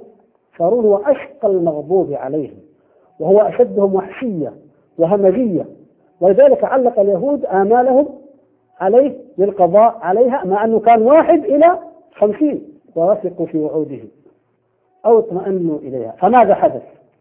استمرت الانتفاضة تضاعفت آثارها ارتفع معدل معدل عدد القتلى من بين المستوطنين مثلا من ثلاثة قتلى شهريا أيام باراك إلى سبعة عشر قتيلا بعد مجيء شارون كم حدد شارون؟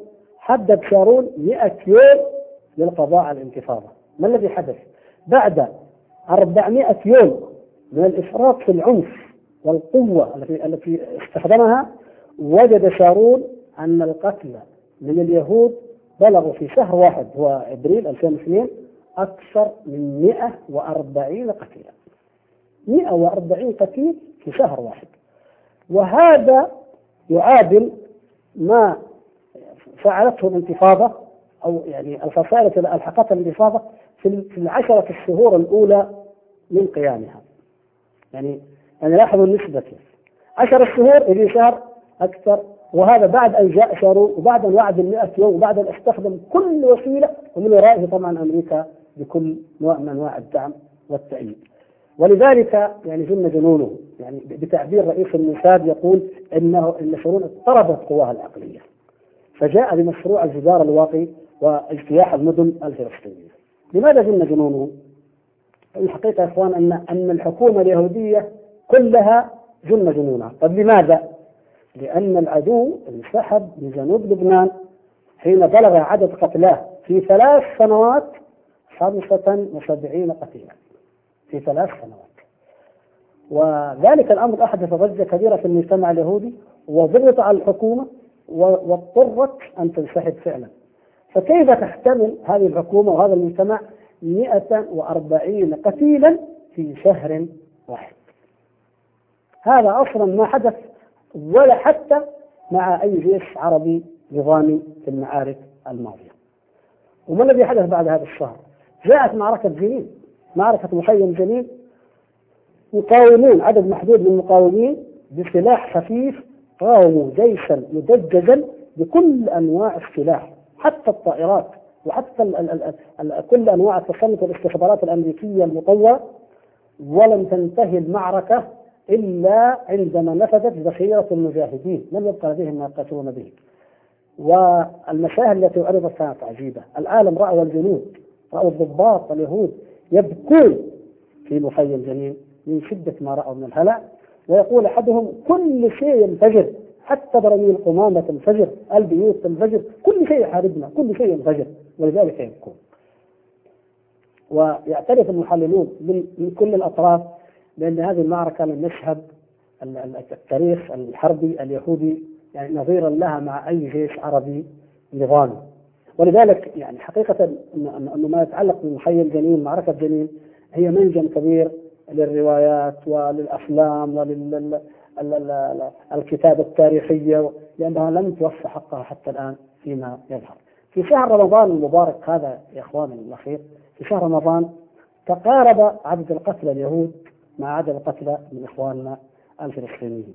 يعني بالمعنى آخر النسبة اللي كانت واحد إلى خمسين هي مهيئة بإذن الله أن تصبح واحد إلى واحد. وهذا تقدم كبير جدا و و وإذا إذا قرن بقوة العدو وشدة بطشه وما يأتيه من مدد ومن دعم واحد إلى واحد ولا سواء لا سواء قتلانا في الجنة. ولله الحمد نرجو الله تبارك وتعالى لهم ذلك. وقتلاهم في النار وبئس القرار. عندما نتحدث عن عن عن عن هذا الجانب من الايلام العدو لابد يا الإخوة أن نشيد في الحقيقة بأكثر أنواع المقاومة نكاية في العدو وإيلاما له وتحطيما لمعنويته ونعني بها العمليات الاستشهاديه التي بلغت أكثر من 80 عملية قتل فيها المقتولون في هذه العمليات يقاربون 500 قتيل والجرحى أكثر من 3500 قتيل. وهذا وفق الأرقام التي يعلنها العدو ويجب أن نعلم أن الحقيقة أكبر من ذلك في هذا الموضوع وفي غيره. كيف؟ كيف ظهر ذلك؟ أراد الله أن يكشف حقيقة الأرقام التي يقدمها شارون ومن معه؟ بقضية الضابط دانيال. الضابط دانيال إيش؟ قصة مشهورة في إسرائيل الآن. الضابط دانيال قضية الضابط دانيال. ما هي هذا الضابط أبلغت الحكومة أهله أنه قتل في حادث مروري. ولكن بعض زملائه ذهبوا إلى أبيه وقالوا له إن ابنك قتل في معركة مع الفلسطينيين. تقدم أبوه إلى المحكمة وأقام دعوة وجاء أطباء وفتحوا القبر ووجدوا الجثة ووجدوا أن فعلا قرروا أن القضية قضية قتل وليست حادث مروري. فما الذي حدث؟ حدث ضجة وضج كثير من الأهالي وتجمعوا وأصبح عددهم كبيرا وأصبح الجميع يرفعون دعاوى الحكومة أنها تخفي الحقائق ف يعني تقلل العدد وتحاول أن تموه عليهم ولا تخبرهم كم فقد وكم قتل من أبنائهم وذويهم في المواجهات مع هؤلاء المجاهدين. أمر آخر يعني يعني يعني يعني عدا هذا العدد من القتلى والجرحى وما نتخيل عدا ذلك الآثار النفسيه الآثار المعنوية الهائلة التي ولله الحمد يعني يعني أحدثتها الانتفاضة وأحدثتها هذه العمليات بالذات.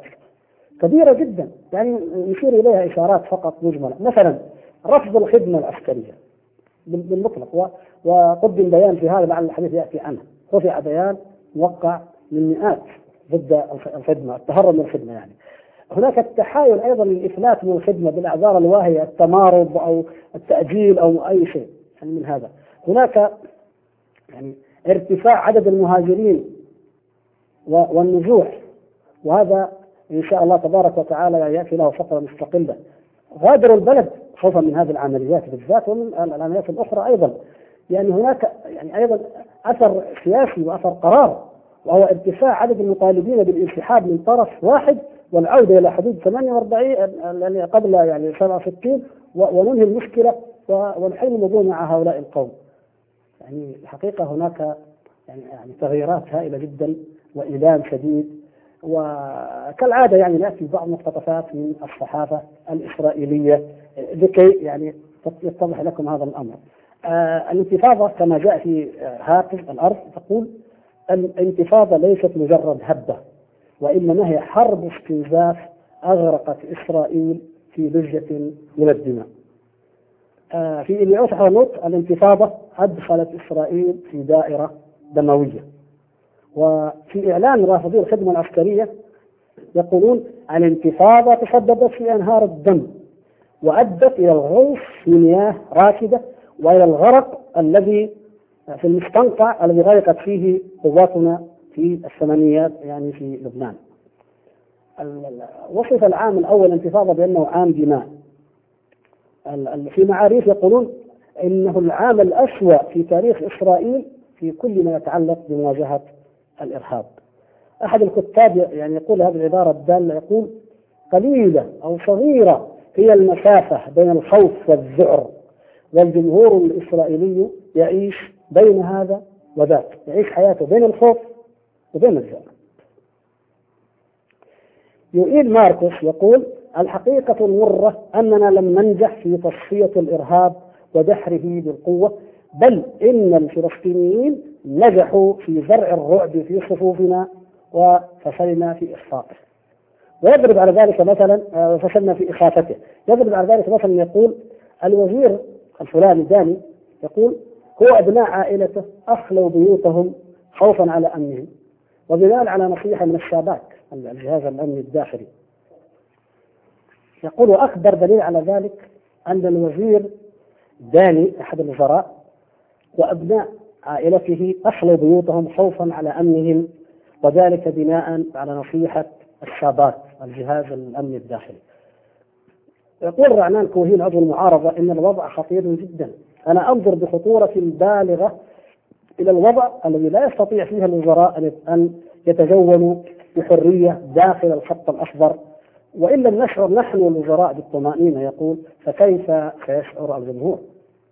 ويقول كاتب المقال آه، إنجاز الفلسطينيين لا يكمن في إخافة وزير ولكنه يكمن في أنهم وضعوا علامة على كل المستوطنين والإسرائيليين كأهداف وألحقوا الأذى باقتصاد إسرائيل وبالسياحة الوافدة إليها وزرعوا من خلالهم أعمالهم الإرهابية. زرعوا أعمال الإرهابية من خلال الأعمال الإرهابية أجواء من الخوف والجزع في الوقت الذي أخفقت فيه إسرائيل في إيجاد ذلك الخوف لديهم. تقول دعوة حرنوت إن 78% لاحظوا يا إخوان يعني ما يقارب في المئة من الإسرائيليين لم يعودوا يسهرون في أماكن عامة خشية الإصابة في عمليات تفجير فلسطينية. أما المستوطنون فمن خلال الاستبان التي عملوها يعتقد 63% منهم أن الدولة الصهيونية قد دخلت طريقا مسدودا فهي لا يمكنها القضاء على الانتفاضة بالقوة مما يعني أن الانتفاضة لن تنتهي. وكل المحاولات محكوم عليها بالفشل. آه كما في أيضا آه الجيرون الجيروساليم بوست عفوا يقول أسوأ الأمور الكاتب أسوأ الأمور هو أنهم من الواضح أنه لم يعد هناك حلول سحرية يمكن التوصل إليها بضربة واحدة يعني على ما تعودنا من أول اليهود. ولم يعد السلام الشامل والنهائي مغريا ولا يوجد حتى حلول عسكرية تتكلم بأناشيد المنتصرين كالعادة. ومن الجهة الأخرى لا يوجد أي إمكان للاستمرار في ظل الوضع الحالي من دون عمل أي شيء. ويقول ماركس أيضا يقول ماركس يقول إن شارون أدخل الإسرائيليين في دائرة دموية مفرغة لا يمكن الخروج منها. فالجمهور لا يخرجون من بيوتهم إلا قليلا خوفا من الهجمات الإرهابية. الجمهور متعب. ومرهق ومتشائم وطاقة إسرائيل تم تقويضها رغم أن إسرائيل عضو في نادي أقوى آه، خمسة جيوش في العالم. وفي نادي الدول النووية يقول يعني إسرائيل عضو في نادي أقوى خمسة جيوش في العالم ونادي الدول النووية ولكنها بلغت النقطة التي لا يمكن فيها أن تصل إلى حل عسكري مع الفلسطينيين ويقول آخر إن طريقة مواجهة الأجهزة الأمنية الإسرائيلية للانتفاضة لم تفشل فقط بل إنها قد أدت إلى انتقال حمى العمليات الاستشهادية إلى فصائل لم تتبنها من قبل. وبالتالي كانت النتائج على خلاف ما كانت إسرائيل تراهن على تحقيقه. وكلامه واقع يعني اليد الشعبية بدأت تتحرك كفائد الأقصى التابع الفتح تتحرك وهكذا. فلم يعد الأمر كما كان من قبل يعني محدودا في حركتي حماس والجهاد الإسلاميتين آه، في معاريف آه، يقول كاتب إن قوة الجيش تتآكل بمنهجية بعد أن غرقت في مستنقع الانتفاضة وقد وصل الأمر يعني يعني بلغت بهم الحال إلى أن المطلوب هو جندي في كل دكان وفي كل موقف سيارات وفي كل محطة حافلات وسبعة جنود عند كل مفترق طرق. وبالفعل حدث أن أن أولياء أمور الطلاب يعني طالبوا بعدم استئناف الدراسة في بعد العيد الذي كان عندهم عيد الفصح الأول إلا بحراسة جميع المؤسسات التعليمية طبعا خوفا من الهجمات إلى آخره. يعني يعني كل هذا أدى إلى حقيقة نطق بها باختصار آه، أحد المحللين ادعى فيشمان في ايديوت حرنوت يقول إن سياسة الأمن في إسرائيل تحتضر والوضع الأمني في إسرائيل يعتبر إسلافا أمنيا.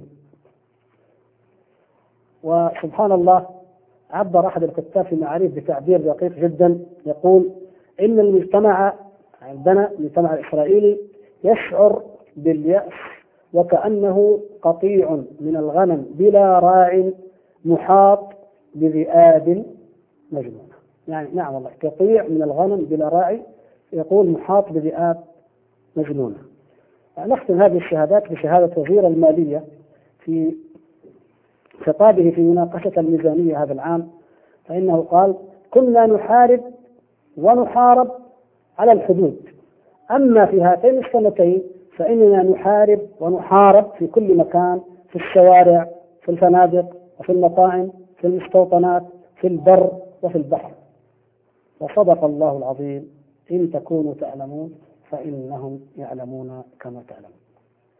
القاعدة التي تلي ذلك يمكن أن نأخذها من قول الله تبارك وتعالى وقذف في قلوبهم الرعب. وقذف في قلوبهم الرعب. هناك قاعدة اجتماعية وحربية تقول إن الهزيمة تمر بثلاث مراحل. مرحلة القلق والخوف والحيرة ثم مرحلة اليأس وفقد الثقة ثم مرحلة الاستسلام أو الموت. وطبعا قد تأتي مرحلتان أو الأوليان منهما يمكن تتداخلان كما حدث في مثل حالة اليهود. فكيف كان هذا؟ بعد خمسة شهور فقط من اشتعال الانتفاضة ظهرت العلامة الكبرى على الانهيار المعنوي للعدو. متمثلة في البيان الذي أعلنه الرافضون للخدمة العسكرية وهم مجموعة كانوا يعني في أول الأمر طبعا كانوا خمسين ضابطا وجنديا أعلنوا إنشاء حركة الشجاعة في الرفض وعللوا موقفهم بأمرين. الأول أن الضفة والقطاع أرض محتلة فالقطاع القتال فيها غير شرعي والثاني أن الانتفاضة أدت إلى فيضان الدم. ظل المنظمون والم... أو لها يعني يتابعون والمنضمون إليها يزدادون إلى أن أصبحوا يعدون بالمئات. وقد بلغوا الألف كما ذكرت بعض الجهات الغربية. والجدل الذي دار بشأنهم كان جدلا كبيرا جدا في إسرائيل. ويعني يكشف عن عن الهزيمة النفسية. كيف يقع هذا؟ يعني كيف ألف من أبناء الجيش يوقعون بيان رفض الخدمة فيه؟ مشكلة خطيرة. لا على مستوى الجيش ولكن على مستوى يعني ال ال الأمة. ولذلك بعض التحليلات بعض المعلقين يقولون أن هذه ثورة متنامية وأنها بداية للتمرد المدني والدخول في مرحلة العصيان ثم الفوضى. يعني يعني أي إنسان لديه جيش أو يقود جيشا يعلم أن أن يعني هذين التعليلين واحد منها يكفي يعني كون القضية غير عادلة أنها احتلال في القضية غير عادلة. وكون هناك فيضان من الدم فيشفى تضحيات كبيرة. فأي واحد من هذين السببين يعني كاف لإثارة المشكلة فكيف عندما يكون يعني الأمر يعني تضافر هذين العاملين كما حدث هنا؟ لا شك أن الرفض هذا يعتبر عند القادة العسكريين أشد من لو أن معركة حقيقية وقعت وقتل فيها ألف جندي لأن هذا القتيل وهذا الألف يمكن تغيير التكتيك وصعود المشكلة. لكن عندما يوجد ألف رافض للخدمة فإنها هذا ينشر العدوى وينشر الداء الذي لا داء له في تاريخ الجيوش كلها. آه، حقيقة يعني أنه ما يحدث للجيش اليهودي وما فعله هؤلاء الرافضون تعبير عما يحدث للأمة اليهودية كلها من الوهن ومن الخور. هو أحد المظاهر يعني. يعني عندنا مظهر ثاني تهريب رؤوس أموالهم الخارج. مثلا عندنا مظهر الهجرة المضادة عندنا مظهر إخلاء المستوطنات والفرار منها إلى داخل الخط الأخضر.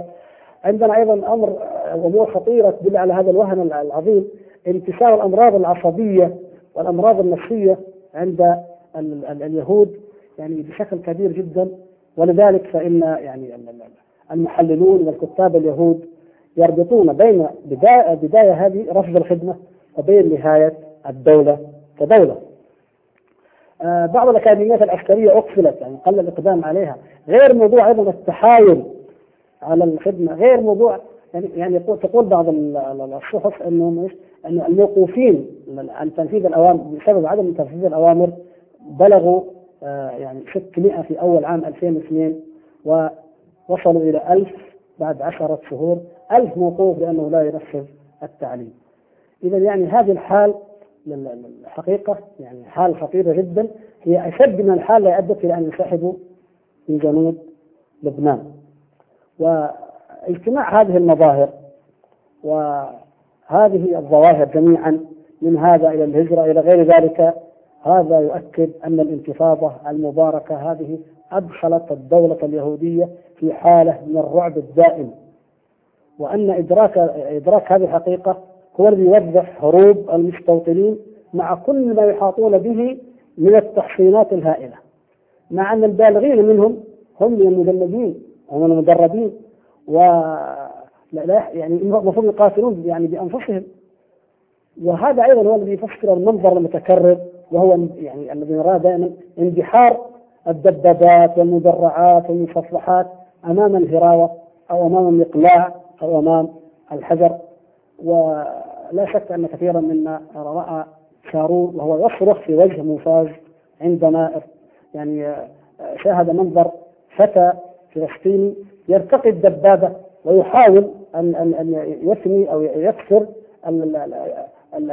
جهاز الاتصال حتى يعطلها. وربما كان يحاول أيضا أن يأخذها غنيمة للمجاهدين وهو فتى وحده والدبابة بهذا الحجم وبهذه القوة. آه نعود أيضا فنقول طيب ماذا علق الإعلام وماذا قال الإعلام اليهودي نفسه عن هذه الحالات وهذه المظاهر. آه كتب أحدهم في معاريف يقول آه إن حياة الجنود في الدبابات جحيم جحيم لا يطاق فالأوامر الصادرة لهم تتضمن البقاء داخل الدبابة طوال الفترة المحددة لهم دون الخروج منها بل إنهم صدرت أوامر لهم تحظر عليهم حتى النظر من فوهة الدبابة خوفا من تعرضهم لرصاصه طائشة تأتيهم من المناطق الفلسطينيه المحاصرة.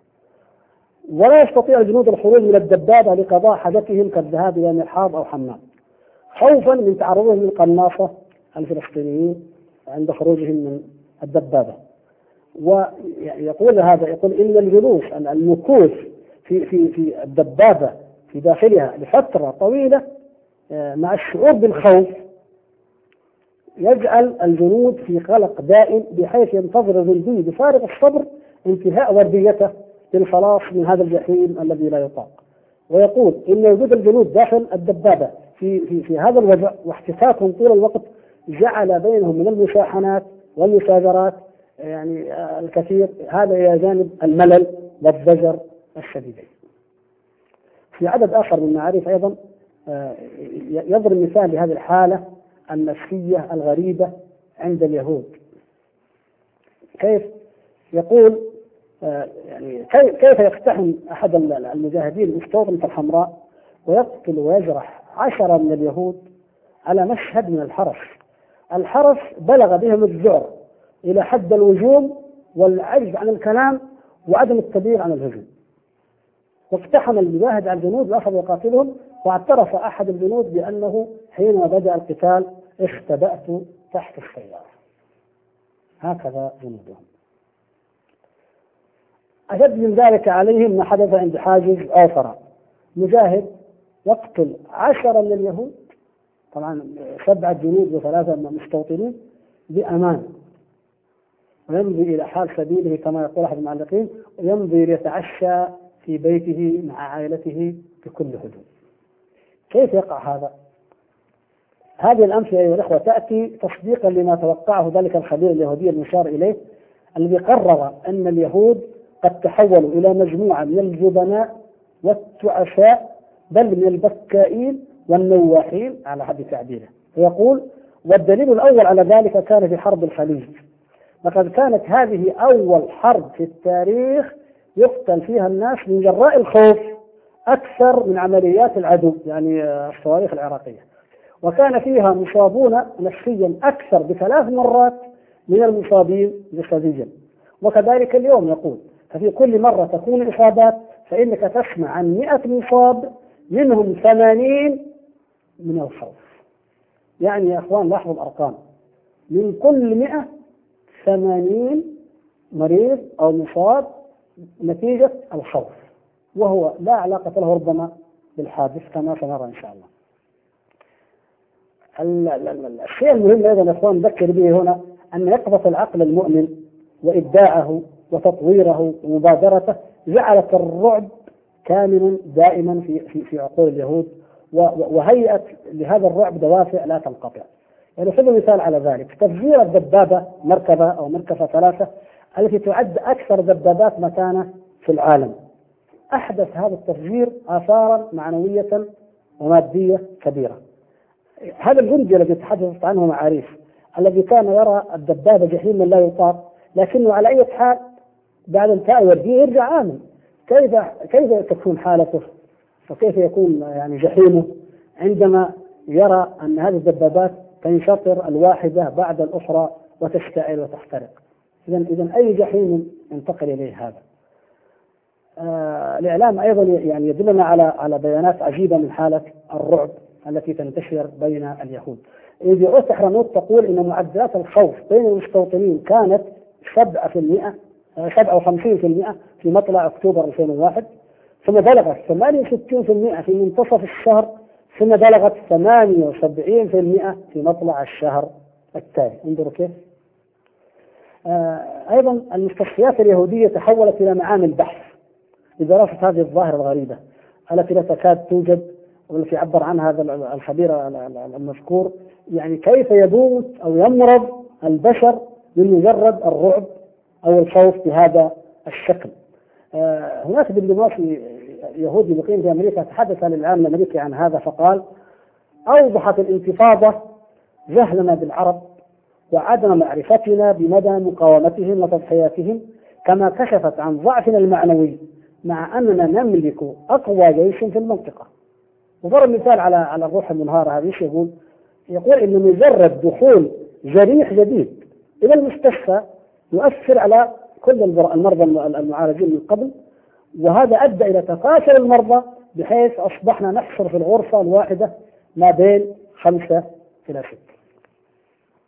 أيضا هناك بيانات ذكرت أن الإقبال على العيادات الطبية ارتفع بشكل كبير مع انهم في الحقيقة لا يعانون من أي مرض عضوي وإنما يعانون من التوتر والضغوط النفسية والحاله حالة الرعب الرعب الذي يعيشونه وأن نسبة استهلاك وشراء المهدئات والمسكنات ارتفع بعد الانتفاضة 50% وهناك خدمة يعني يمكن تكون فريدة ما أدري. يعني أنه المشكلة دي جعلت وزارة الصحة اليهودية آه، تفتح مراكز استشارات نفسية على الهاتف. يعني إذا جاء عملية وطاح واحد في الشارع وانصدم فيتصل يكلم هو وواحد مع الهاتف. يعني كيف ننقذ هذا الذي مات؟ وهو بعيد عن موقع الانفجار وما وصل إلى أي قضية ولا آه لا أي شيء. آه سبحان الله العظيم. يعني الأمثلة بهذا كثيرة جدا يعني ربما يأتي لها بقية في مواضيع أخرى يعني لأنها متداخلة الموضوعات. لكن أكتفي بهذا لكي ننتقل إلى إلى إلى سؤال أو إلى قضية، يعني عندما تكلمنا عن هذا الألم أو تكلمنا عن هذا الرعب وما يحدث له يعني يأتي هذا الإشكال.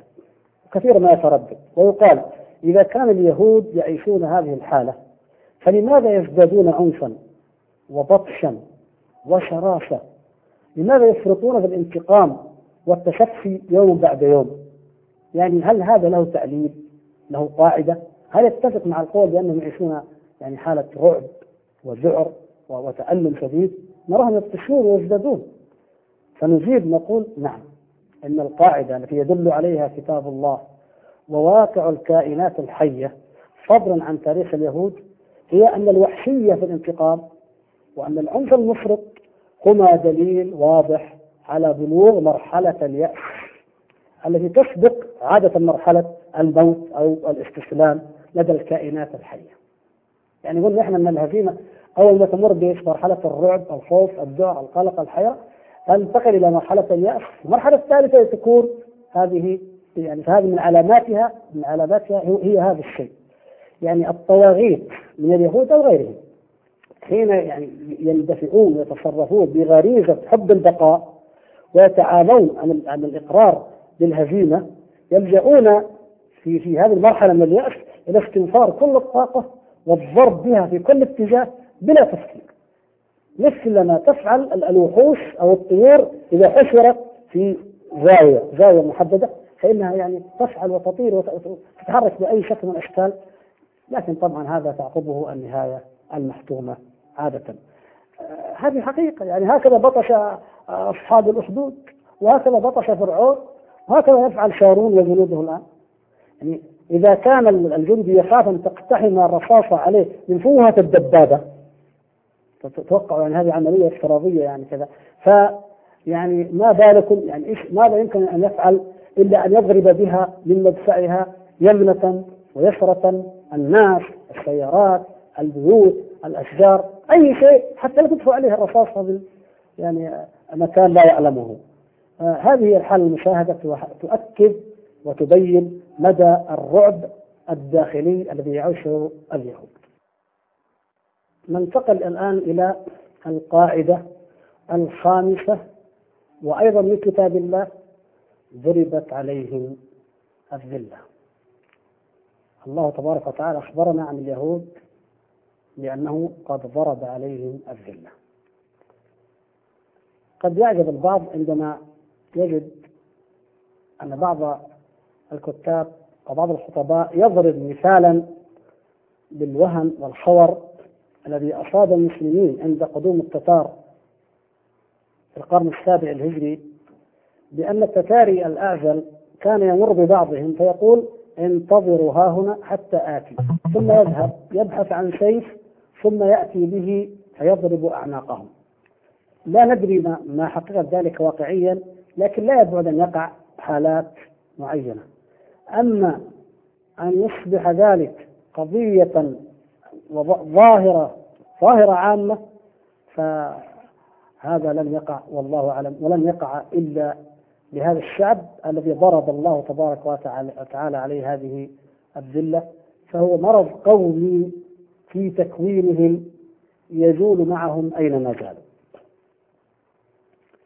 يقول أحد الكتاب اليهود تعبيرا عن هذه الحالة لا يوجد ملاذ في هذه البلاد. الأعصاب متوترة لدى الجميع ووصلت لدى البعض إلى حد الانفجار. وفوق ذلك سيطرت على الجميع سلبية غريبة. انظروا كيف يعبر يعني يقول الناس ينظرون إلى حمام الدم اليومي كقدر لا مفر منه. تماما مثل ما ينظر المنكوبون في بنغلاديش إلى الفيضانات. يعني, يعني ما في أي حيلة لديهم أو تفكير في أي عمل. آه، يقول آه، يخرج الجميع من أعمالهم يفتح الإذاعة التي تحولت إلى قائمة بإعلانات الجنائز. فإذا دخلوا بيوتهم أغلقوا الأبواب واحتفظوا بأولادهم قريبا جدا منهم. هذا حال المجتمع اليهودي من الداخل.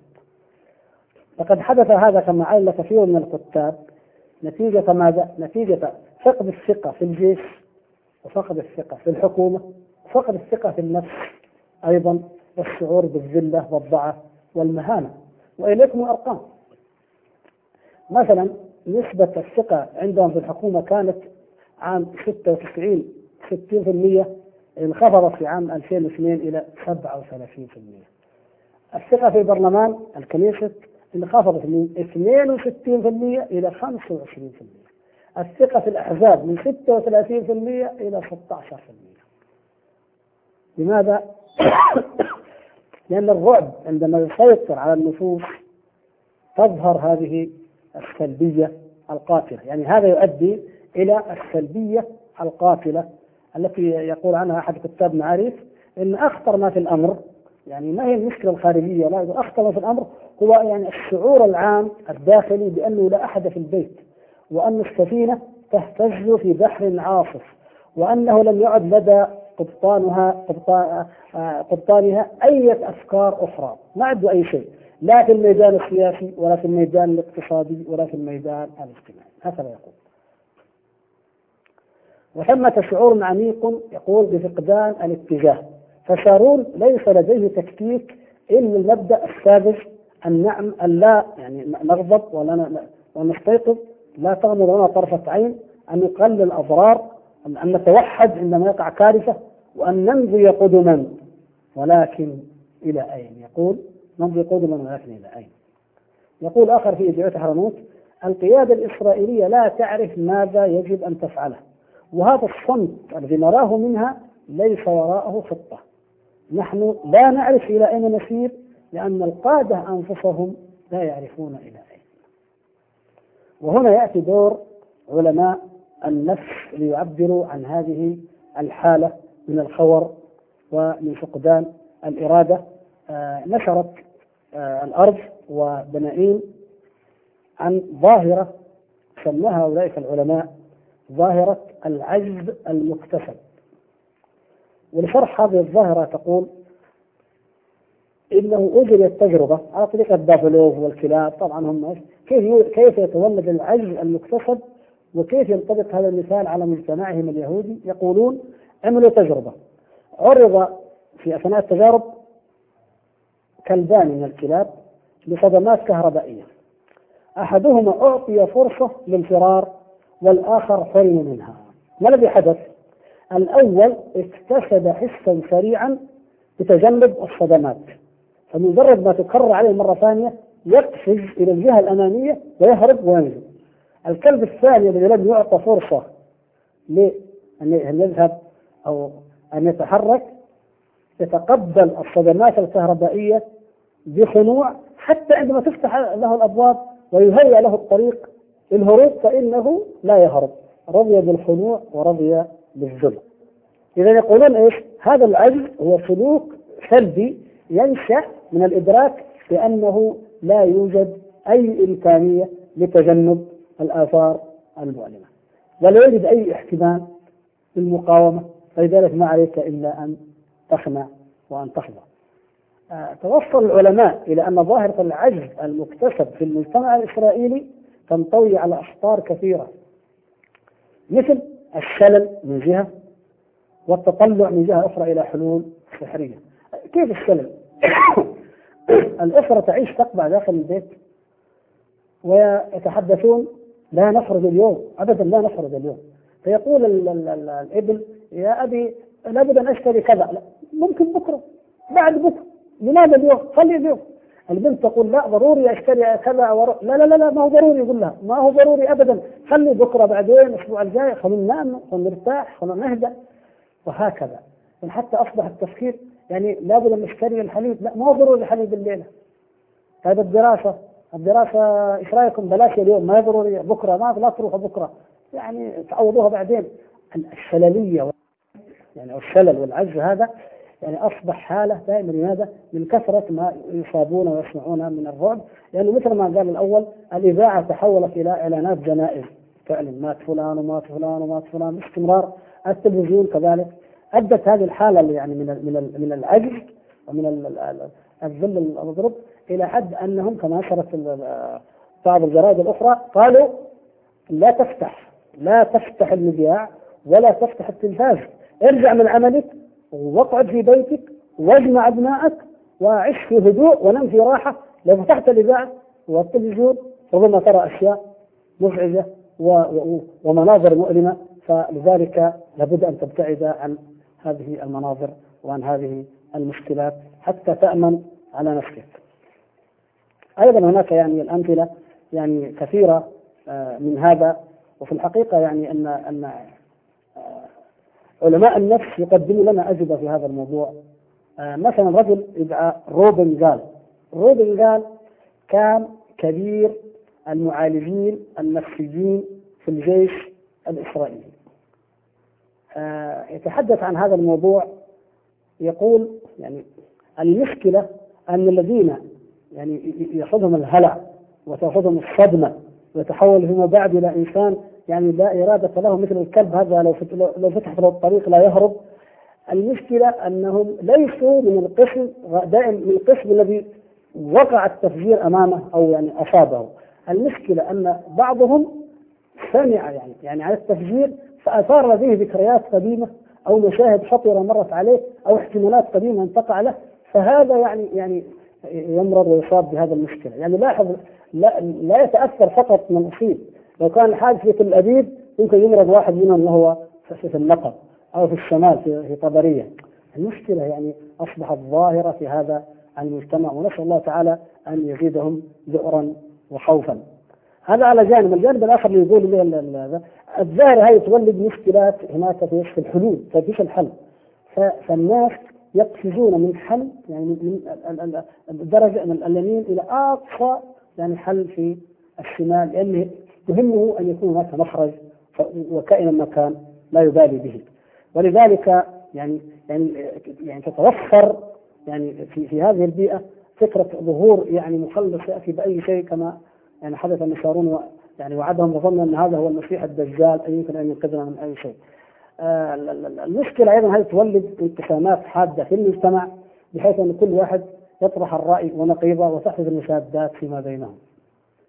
يقول الدكتور عبد الوهاب البشيري وهو باحث متخصص في الشؤون اليهودية وله بحوث موفقة في هذا المجال وقد درس الانتفاضة في الإعلام اليهودي إلى شهر أبريل 2002 يقول من أطرف المؤشرات على حالة الذعر التي انتابت التجمع الصهيوني أنه مع تصاعد الانتفاضة بدأت حالة الذعر تنتاب الكلاب والقطط في المنازل الإسرائيلية.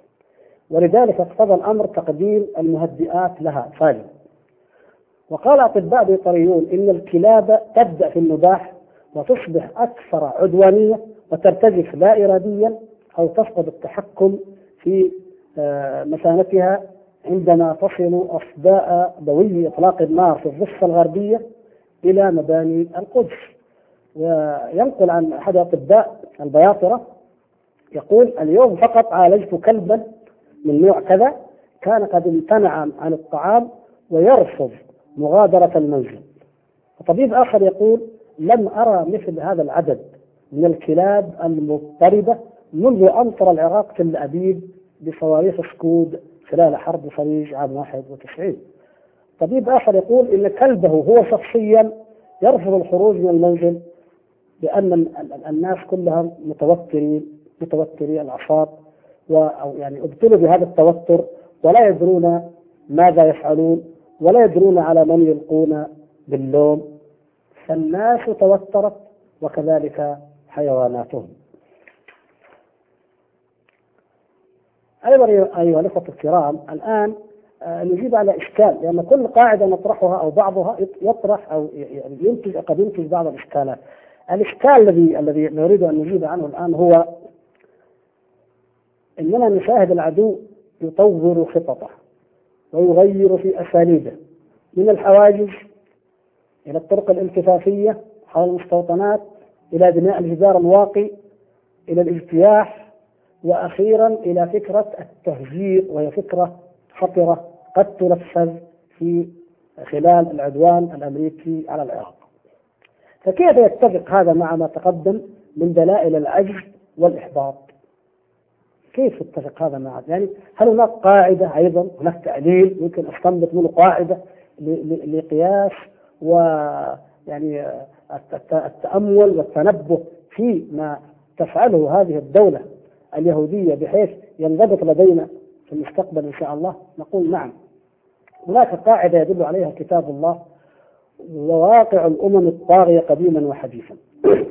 وهي أن القوى الطاغية حينما تصدمها قوة الحق وترفض الاعتراف بالضعف يأتي هذا الاعتراف عندها ضمنيا من خلال ماذا؟ من خلال الإعلان عن بدائل تلجأ إليها بالخداع النفسي والهروب من الحقيقة. كيف؟ نقول هكذا فعل فرعون. حين أسقط في يده فقد لجأ إلى الإيهام ببناء غير معقول. فقال يا أيها الملأ ما علمت لكم من إله غيري؟ فأوقد لي يا هامان على الطين فاجعل لي صرحا لعلي أطلع إلى إله موسى. وإني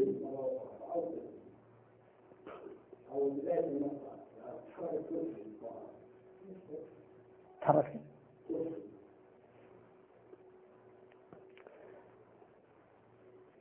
ماذا قال فرعون؟ يقول يا أيها الملأ ما علمت لكم من إله غيري فأوقد لي يا هامان على الطين فاجعل لي صرحا لعلي أطلع إلى إله موسى وإني لأظنه من الكاذبين. يعني انظروا هذا المنهج المراور الذي يعبر عن هذه الحالة التي يعني قد تكون أيضا يعني وهما محضا كما حدث في حالة ابن نوح. ابن نوح عليه السلام. في هذه الحالة قال قال سآوي إلى جبل يعصمني من الماء. والحقيقة لم يكن هناك جبل ولم يعصمه أي شيء لكن هكذا دائما الأماني بأن هناك مشروع وأن هناك فكرة جديدة وأن هناك احتمال للنجاة تطرح في مثل هذه الحالة من اليأس. يشبه أيضا يعني إلى حد ما هذا ما قاله قوم إبراهيم عليه السلام عندما أفحمهم بالحجة وحطم أصنامهم فقالوا ابنوا له بنيانا فألقوه في الجحيم. نلاحظ في, في هذه الحالات وما يشبهها الرأي العام ينشغل بالمشروع وبإمكانياته وبتكاليفه يعني كيف يبنى يا فرعون وكم؟ والعمال من فين يأتون؟ والإمدادات وكذا وكذا. فينشغل بهذا عن المشكلة الحقيقية. فيكون هذا فيه نوع من إطالة النفس للطواغيت وفي الوقت الضائع يبدأون في التفكير في مشروع جديد وفي قضية جديدة. إذا ثبت وأخفقت هذه فلديهم أيضا البديل. يعني إذا إذا يعني هذا يعني يفسر إلى حد إن شاء الله قريب بعض أو كل هذه المشروعات الشارونية التي تتعرض للنقد الشديد من حزب العمل وكذلك من دعاة السلام أو الانسحاب وكذلك من مفكرين وكتاب كثيرين يعبرون عن حالة الحالة في عيشها شارون وهو يقترح هذه المشروعات مثل الحالة التي ذكرنا عن فرعون. وربما نرجع إلى الخبير أو ضروري نرجع إلى هذا الخبير اليهودي لأن مقابلته مهمة جدا وهو موقع مهم عندهم في الدولة. ماذا قال هذا الخبير؟ فان كارفيلد عن مشروع شارون للمناطق الفاصلة والعزل. يقول عندما قال له الصحفي ما رأيك في كذا قال وهي تقارب عدد المستوطنين الذين تجمعوا في كل المستوطنات منذ قيام الدولة إلى الآن خلال 34 سنة فإنهم يقدرون ب 200 ألف مستوطن البعض ب 250 مثلا. آه يعني يعني هذا غير تكاليف ما أنفقت عليهم الدولة من مليارات هؤلاء المستوطنين وغير التكاليف البشرية وما إلى ذلك. فيعني مواليد سنة يعادل كل المستوطنين. طبعا الوضع مخيف المقارنة مخيفة. بعد اشتعال الانتفاضة انتشر الرعب في المستوطنات وبدأت الهجرة إلى داخل ما يسمى الخط الأخضر وأطلقت الصحافة اليهودية لقب مستوطنات الأشباح على ذلك العدد الكبير الذي أخلي منها أو كاد يخلى. أورد بعضها رقما يقول إن المغلق والمخلى من المستوطنات يبلغ 40% يعني إذا كانت إذا كان فيها العدد الموجود فيها 200 ألف فقد أخلي أو هاجر ثمانون ألفا. ودلالة ذلك ما هي؟ ما دلالة خطيرة جدا. يعني أن إسرائيل الآن تحتفظ باحتلال الضفة واحتلال القطاع. وتتكلف الخسائر الهائلة ماديا وبشريا كل ذلك من أجل أن تحمي كم؟ 120 ألف مستوطن فقط ما الذي أدى لهذه النتيجة؟ أدى في أن المطالبين بالانسحاب من طرف واحد يقولوا لا فلننسحب ونجيب ال 120 هؤلاء ونضعهم في داخل الخط الأخضر ونأمن وندعو الفلسطينيين ودولتهم وشأنهم طيب ماذا يرد عليهم الرافضون للانسحاب؟ يقولون هل العمليات الاستشهادية هل الانتفاضة وفعاليات وفعاليات الانتفاضة هل هي محدودة في المناطق الفلسطينية أم أنها تشتغل حتى داخل الخط الأخضر أيضا في تل أبيب في الخضيرة وفي كذا وفي كذا؟ يعني يعني ماذا يعني تتوقعون؟ أين يعني أين الحل؟ أين المخرج؟ لا لابد أننا أيضا نستمر ولا بد يعني لو هيأنا الرحيل يعني للخروج من خارج الخط الأخضر إلى داخله فهذه ردة يعقبها ردة الردة الكبرى وهي الخروج من داخل إسرائيل وهذا يعني نهاية الدولة مطلقا. وطبعا كلام له وجهته وله معقوليته يعني خذوا أيضا هذه الأرقام. آه، في حديث الوفاة الأنباء الإسرائيلية وعلقت عليه الجرائد آه، يقولون إن الحياة في إسرائيل تعطلت وتدهورت إلا شيئا واحدا فقط لم يتدهور وهو السفر للخارج. كيف؟ بلغ عدد المسافرين في السنة 2002 ثلاثة ملايين وستمائة ألف.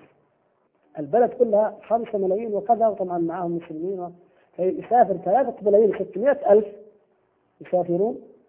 يقول التقرير بعض هؤلاء لا يستطيع البقاء في الخارج كثيرا. يعني راح يرجع ما يقدر يبقى. ولكن البعض يمكن إيش؟ مضطر انه لا يرجع مطلقا وكم نسبتهم هنا تدخل كما قلنا التعنيه فيقول المراقبون بعض المراقبين الغربيين يقول مليون مهاجر خرج من إسرائيل ولم يعود إليها منذ قيام الانتفاضة. مليون يعني ربع الشعب تقريبا. آه، طبعا الأرقام الرسمية لا تعترف إلا ب 600 ألف لكن وجدنا صحافة يهودية مثل معاريف تذكر رقم المليون ومتى المليون هذا يا إخوان؟ سنة ونصف فقط يعني 18 شهرا فقط فماذا تفترضون أن أنه هاجر؟ كم تتوقعون أنه قد هاجر في الستة الأشهر أيضا الأخيرة آه الحقيقة الموضوع خطير جدا وله مضاعفاته ولا ولا نقف فقط عند مجرد الأرقام كيف هذه المضاعفات؟ نأتي على شيء منها الملاحظة الأول أن الانتفاضة لم تؤدي فقط يعني إلى هجرة من الداخل بل أيضا دفعت بالمهاجرين من الخارج إلى الداخل الذين يريدون الهجرة إلى الأرض المباركة ألا يأتوا أو أن يقل عددهم جدا وتنزل النسبة إلى أدنى مستوياتها. ويضربون مثل على ذلك بأكبر منجم وثروة عثرت عليها إسرائيل من اليهود وهم اليهود الروس بعد تفكك الاتحاد السوفيتي. فكانوا يطمعون في أن يأتي مليون يهودي فيزداد عدد هذه الدولة البائسة الحقيرة ما الذي حدث؟ بعد الانتفاضة تشير الجرائد عندهم إلى أن عدد المهاجرين أو الراغبين بالهجرة انخفض بنسبة 77% لأنهم سمعوا كلام من حذرهم من قد تقدم ذهب إلى هناك وخوفهم من القدوم إلى هذه الأرض التي كما قال الشاعر لا تفيض لبنا وعسلا ولكن تفيض دما ومتفجرات المشكلة الأخرى والجانب الآخر من المشكلة كثير من الإسرائيليين يحملون جنسيات مزدوجة.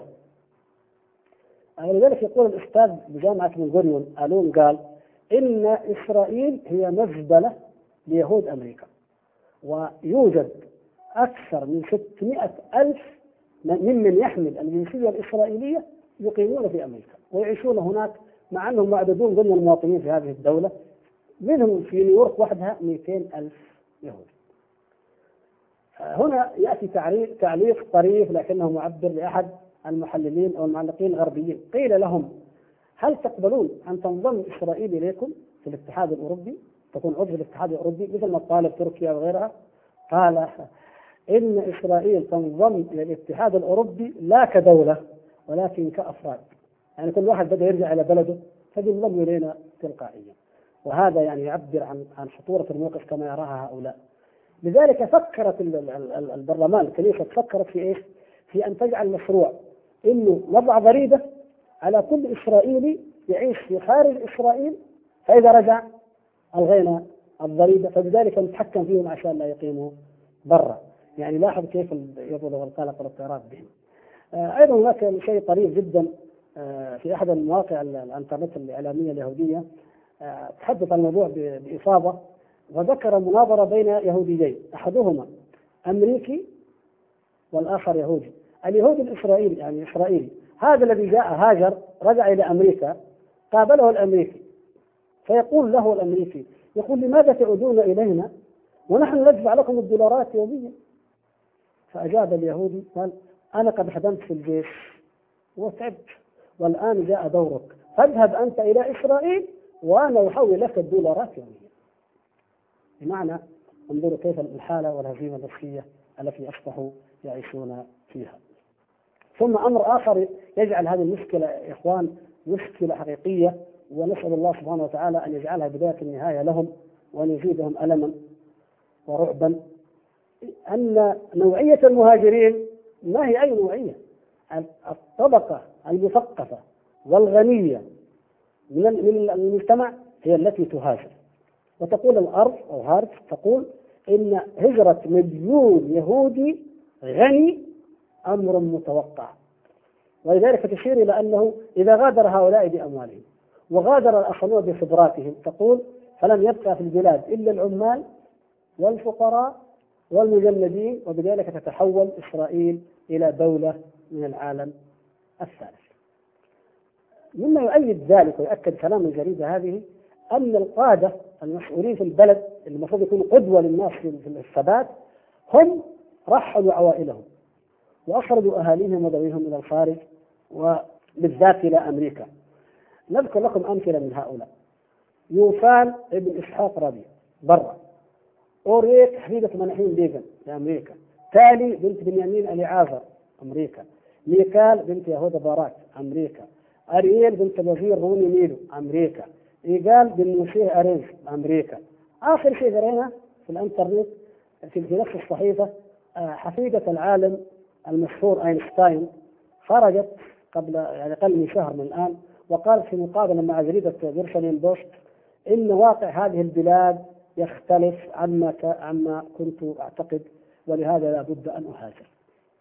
وتعلق جريدة على هذا قائلة أكثر الإسرائيليين فقدوا الأمل في المستقبل فلذلك لا بد أن نغادر أما في الأرض فيقول أحد الكتاب سؤال مثير جدا. يقول في أي دولة في العالم يقتل اليهود يوميا إلا في هذه الدولة؟ يعني إيش؟ يعني الهجرة إلى أي بلد في العالم؟ أريح. وأفضل من البقاء في هذه الدولة التي يقتل فيها اليهود يوميا. آه الحقيقة هذه لم تعد يعني حتى على الإعلاميين ولا على المثقفين ولا على كذا. آه هناك يعني يعني قصة أو واقعة قضائية تدل على أن حجة الذعر والرعب والوضع الأمني حجة قضائية للهجرة من إسرائيل. القضية ما هي؟ القضية أن أحد هؤلاء المستوطنين اليهود هاجر وخطف ابنه إلى الأرجنتين بلده الأول. عاد إلى بلاده. فامرأته أقامت دعوة عليه في الأرجنتين تريد حضانة الإبن.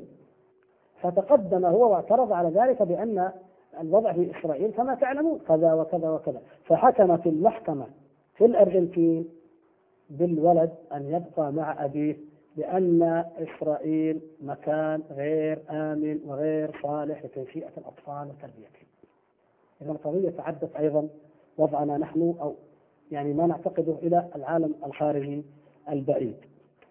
آه، حقيقة يعني نقول إن كل متابع للأزمة اليهودية يجد أن هذه الدولة تعيش أزمة وجود وليس مجرد أزمة ضعف أو أو أو عدم ضعف أو قوة الخيارات التي تختارها والبدائل بها هي متناقضة في ذاتها ولا يوجد حل حقيقي حاسم أبدا لا عند المطالبين بالانسحاب والتخلي عن المستوطنات كلية ولا عند المطالبين بالاحتفاظ بها والالتفاف على الفلسطينيين مشروعات مثل الجدار أو غيره لأن الانتفاضة طعنت في العمق طعنت في القلب ذاته وهي تهدد هذا الكيان الصهيوني في وجوده وفي مصدر حياته. فالذين يطالبون بالانسحاب من طرف واحد مثلا يقولون كما نشر إن السلام والأمن لستة ملايين اسرائيلي وثلاثة ملايين فلسطيني هو الآن رهين بأمن هؤلاء المستوطنين الذين قدر عددهم ب 300 ألف أو 200 ألف في الضفة وغزة. طيب يقول أصلا هل حل هذه المشكلة؟ يعني نقل هؤلاء إلى داخل المناطق المحتلة يعني إلى داخل المناطق المحتلة طبعا يعني قديم الخط الأخضر. هل يحل المشكلة؟ لا ما تحل المشكلة بأي حال من الأحوال. فلا يعني لا هؤلاء موقنين بالحل ولا هؤلاء أيضا موقنون بما لديهم من الحل. لو رجعنا مرة ثانية إلى كبير الأطباء كبير الأطباء النفسيين في الجيش اليهودي روبن قال وجد له يعلم هذا الجدل الدائر في الأوساط السياسية في هذه المشكلة. يقول إن حدة الاختلاف في القرارات السياسية هذه الحدة يقول هي مجرد تعبير خارجي للتوتر والخوف والقلق الداخلي. ويقول لم نشهد مثل هذا الاستقطاب في المجتمع الإسرائيلي من قبل. هناك من يريد قتل جميع الفلسطينيين وهناك من يريد التخلي لهم بلا شروط. ويقول مع أن الكلام عن السياسة عادة ممنوع أثناء العلاج النفسي لكن هنا في إسرائيل أصبح من المألوف أن المعالج لابد له من الحديث مع المريض ويسأله هل ترى هناك أمل في نهاية المطاف يعني حتى يكتشف يشخص نفسيته؟ ما في أمل في النهاية يعني كذا ما يمكن هناك شيء أمل. يقول إن الطبيب يفعل ذلك لأنه لم يعد الإمكان الفصل بين الوضع والتوتر الشخصي الخاص يعني الوضع العام والتوتر الداخلي القلق. هذا أيضا عبرت عنه إحدى استطلاعات الرأي في معاريف التي وصفت الوضع في الدولة اليهودية قائلة إنه في حالة ارتباك شديد وفي حيرة تزداد تعاظما الجمهور يتراكب بذعر من هنا إلى هناك وهو على استعداد للإمساك بكل قشة تقع في طريقه من أجل أن أن ينجو وينقذ من هذا الوضع حتى لو كان يقول الشيء ونقيضه فهو يريد هذا وذاك. الفصل من طرف واحد والتوصل إلى إلى اتفاق مع الفلسطينيين الحوار مع القيادة وكذلك تدميرها التحاور مع العرب في المناطق المحتلة وأيضا طردهم إلى الدول العربية المجاورة. يعني يقول كل هذه التناقضات واردة لأن الهادف هو أن نجد مخرجا أو حلا. ولذلك يظهر أن الهجرة هي افضل الحلول الهجرة من هذه الأرض تغدو اذا أفضل الحلول للخروج من هذا النفق الذي لا نهاية له والمشكلة يعني أعمق من أن تكون قابلة لهذا الحل أو ذاك لأن المشكلة تتعلق بالمصير ذاته وبالوجود ذاته. من هنا نفقه ظاهرة أخرى قد يعني أيضا يدور حولها التساؤل عند الإخوة الكرام.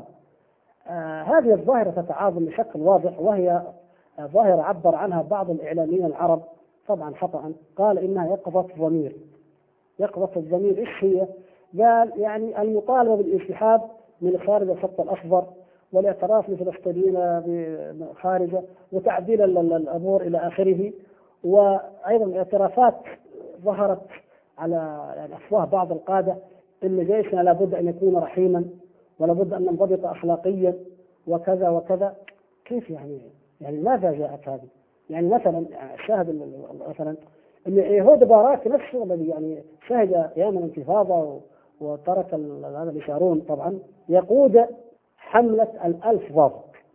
ألف ضابط متقاعدين يطالبون بالانسحاب من طرف واحد. طيب لماذا لم تنسحب يا باراك وأنت كنت الحاكم؟ آه كذلك في معاريف يقولون إن 70% من من إحدى البيانات من المستوطنين يؤيدون الانسحاب.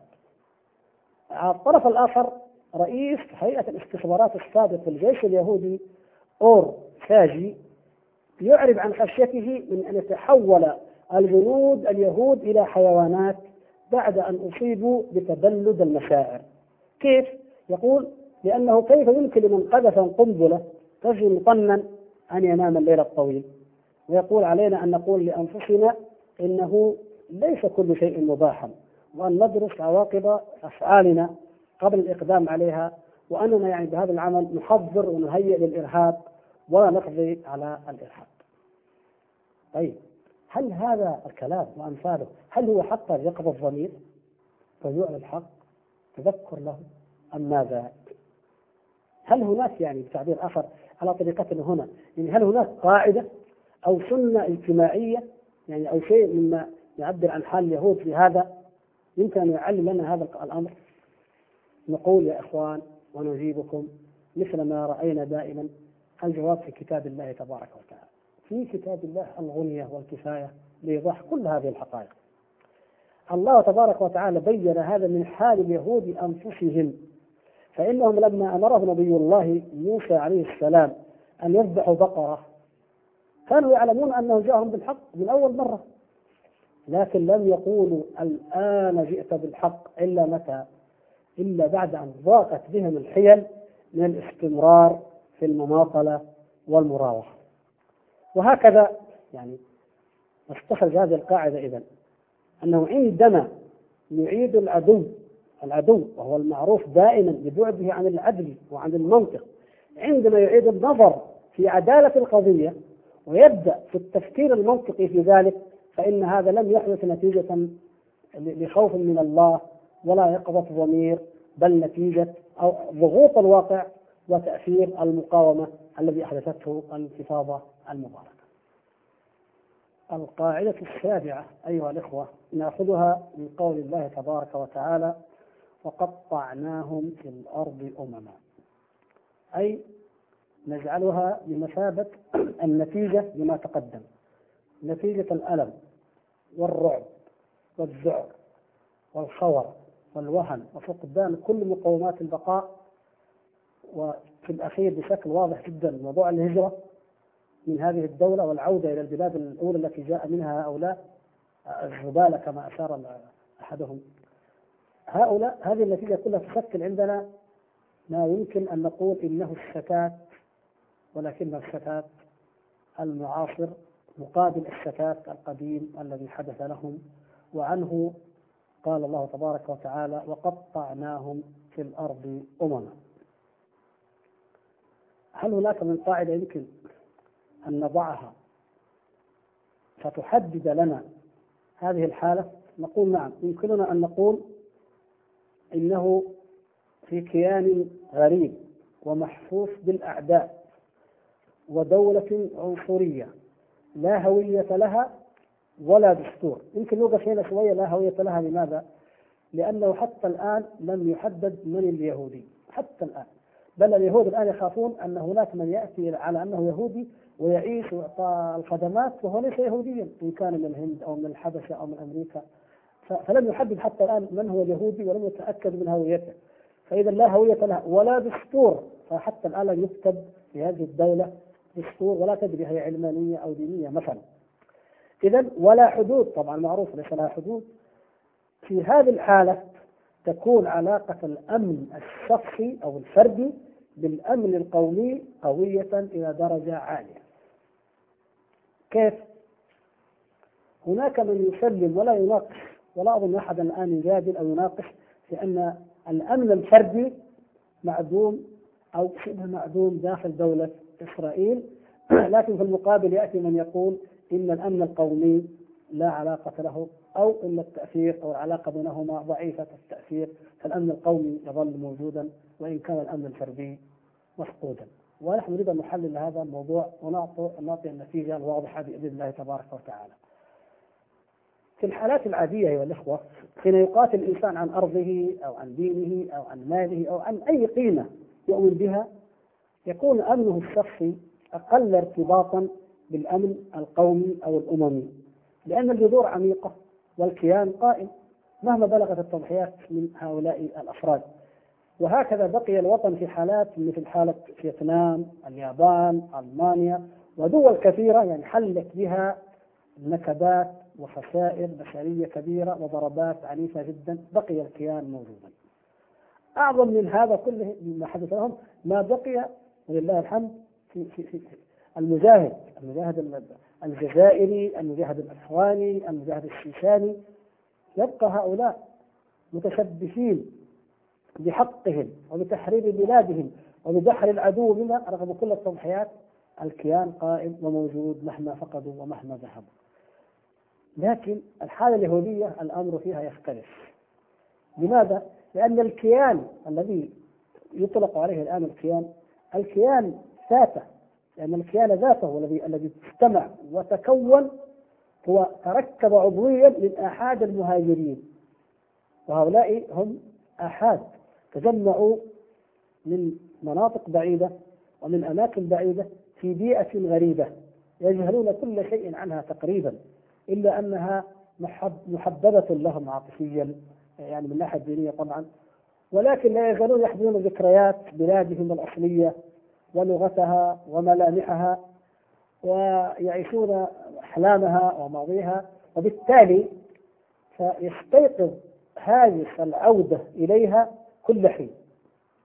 ثم إذا كانت حالة الإحباط والذعر كما نجد في المجتمع اليهودي فإن يعني الحالة التي أوجدتها الانتفاضة تجعل هذا يعني شيئا خطيرا جدا ولديهم أيضا سابقة أو أمر يهيئ لهم هذا وهي أن تعدد الجنسيات أو أن كون الإسرائيلي يمكن يحمل جنسية أخرى هذا أيضا يهيئ لهم ذلك. وبالتالي فعندما تجتمع يعني هذه العوامل وهذه التهيئة ويذهب هؤلاء ويغادرون على الجلاء الذي تقدم ذكره فإن هذا الكيان يتناثر ويتقطع مثل ما تتناثر الأشلاء في عملية تفجير قوية. يعني تتحول الانتفاضة بأكملها إلى قنبلة تفجيرية قوية على مدى التاريخ كأنه وضغطنا التاريخ بسرعة. وإذا هذه القنبلة تفجر هذا الكيان ويطير أشلاء متفرقة في كل مكان. ولله الأمر من قبل ومن بعد. وإذا يعود الشتات الشتات الذي ضرب على اليهود والذي لا يذكرونه إلا بالألم وبالمرارة وقطعناهم في الأرض أمما. بل نقول أن الشتات هذه المرة يمكن يكون أشد. يعني القابلية أن يكون أشد وأكثر وأظهر واضحة. لأن أمد المعركة لا يزال قصيرا الآن سنتان وشيء. ثم الآن وسائل العودة للبلاد الأولى متوفرة بكل أنواع التقنية الحديثة والإمكانيات فلم تكن يعني لدى البشرية من قبل مثل هذا. ثم عوامل التآكل أيضا قائمة. يعني هي هي هي تآكل ذاتي يقع. فكيف لما يكون الهدم مستمرا والضرب لا يزال قويا لله الحمد على أيدي أبطال هذه الانتفاضة المجاهدين. ومن هنا الحقيقة يظهر أثر الردة وخطر الردة أي الهجرة على هذا المجتمع وعلى على هذا الكيان الغريب. أيها الإخوة يعني الحقيقة التأكيد على هذا مهم لأن بعض النائقين من العرب وبعض من ينتمي إلى السلطة دائما يحاولون أن يفصلوا في أحاديثهم بين آه، الأمن القومي وبين الأمن الفردي. والحقيقة أن هذه الفكرة أخذوها ممن أخذوها من التحليلات الأمريكية عقب أحداث التفجيرات في أيلول عندما قالوا إنه مهما فقدت أمريكا من يعني أبنية أو من أفراد أو من كذا أو كذا فإنها لا تزال كقوة وكيان موجود وباقي. نقلت هذه وهذا النقل خطأ البناء والقياس خطأ إلى الكيان وإلى المجتمع الصهيوني الذي هو أصلا هو تجميعه وتركيبه مرفقه من كثير من أمم الأرض وهذا الذي نقوله ونقرره يقوله ويوافقنا عليه أكثر مفكر أو محلل سياسي يتحدث عن موضوع ماذا؟ عن نهاية دولة إسرائيل أو تفكيك دولة إسرائيل. يعني على سبيل المثال أهمية هذا الموضوع وأنه قائم الآن على قائمة الاهتمامات الذكرية والنقاش لديهم نشر في دعوة حمنوت مقالا عن عدد من المواطنين هناك كيف بدأوا يكسرون حقوقا في أوروبا وفي غيرها فالعنوان يقول يشترون شققا في الخارج تحسبا لليوم الأسود. اليوم الأسود إيش هو؟ هذا اليوم الأسود هو كما عبر الدكتور عبد الوهاب أيضا هو اليوم الذي لا يحب الإسرائيليون أن يفكروا فيه. معناه النهاية نهاية هذه الدولة. يظهر أيضا آه، مقال يعيل باز يقول أحاول دائما أبعد عني هذه الفكرة المزعجة. فكرة نهاية هذه الدولة. ولكنها تظل وتطل في كل مرة وتظهر من جديد. هل يمكن أن نهاية الحركة الكيبوسية الكيبوس هو المزرعة الجماعية؟ وأول ما اجتمعت الدولة هذا الكيان الإجرامي أول ما تجمع مجموعات من الاشتراكيين قاموا وأنشأوا الكيبوس المزارع الجماعية ثم يعني انطلق منها الإرهابيون وكان منهم فيما بعد بيجن وامثاله ثم كانت ووجدت الدولة. فيقول هل نهاية هذه الحركة من نقطة الزمن الحالي هل يمكن أن تكون هذه النهاية؟ أو أن الفكرة مدحوظة؟ يقول ثمة الكثير جدا من أوجه الشبه بين المجريات التي مرت على المزارع قبل أن تحتضر وتموت وبين ما يجري الآن في الآونة الأخيرة ولكن ليس مع المزرعة ولكن مع الدولة. مع الدولة ككل. المستطورون أنفسهم أصبحوا يعني يؤمنون بهذه الحقيقة ويستخدمون العبارة التي لا يريد أحد من اليهود أن تظهر على فمه وهي قضية نهاية الدولة. فيقول رئيس مجلس السامرة التي طبعا يسمونها الضفة الغربية يعني يهود. أن الأمريكان عندما أجري استطلاع بينهم وهم يعني علاقتهم باليهود معروفة ونظرتهم إلى إسرائيل معروفة كانت النتيجة أن 18% منهم عبروا عن رأيهم بأن هذه الدولة دولة إسرائيل سوف تمحى من الوجود تختفي من الوجود نهائيا. هذا كم 18 البعض الآخر يقول لا يمكن أن تبقى قد تبقى لكنها لن تكون دولة يهودية. يعني العرب يكثرون تغير الأمور وهؤلاء كم؟ ثلاثة وعشرون في المئة. معنى ذلك أن واحد وأربعين في المئة من الأمريكان يتنبؤون يتوقعون نهاية دولة إسرائيل فما بالك بغيرهم من الشعوب؟ ما النتائج أيها الأخوة الكرام التي نستخلصها من هذا؟ إنها كبيرة جدا ونأتي على الفقرة الأخيرة من هذا الموضوع. نربطها بهذه لتتضح لكم الصورة كاملة بإذن الله تبارك وتعالى.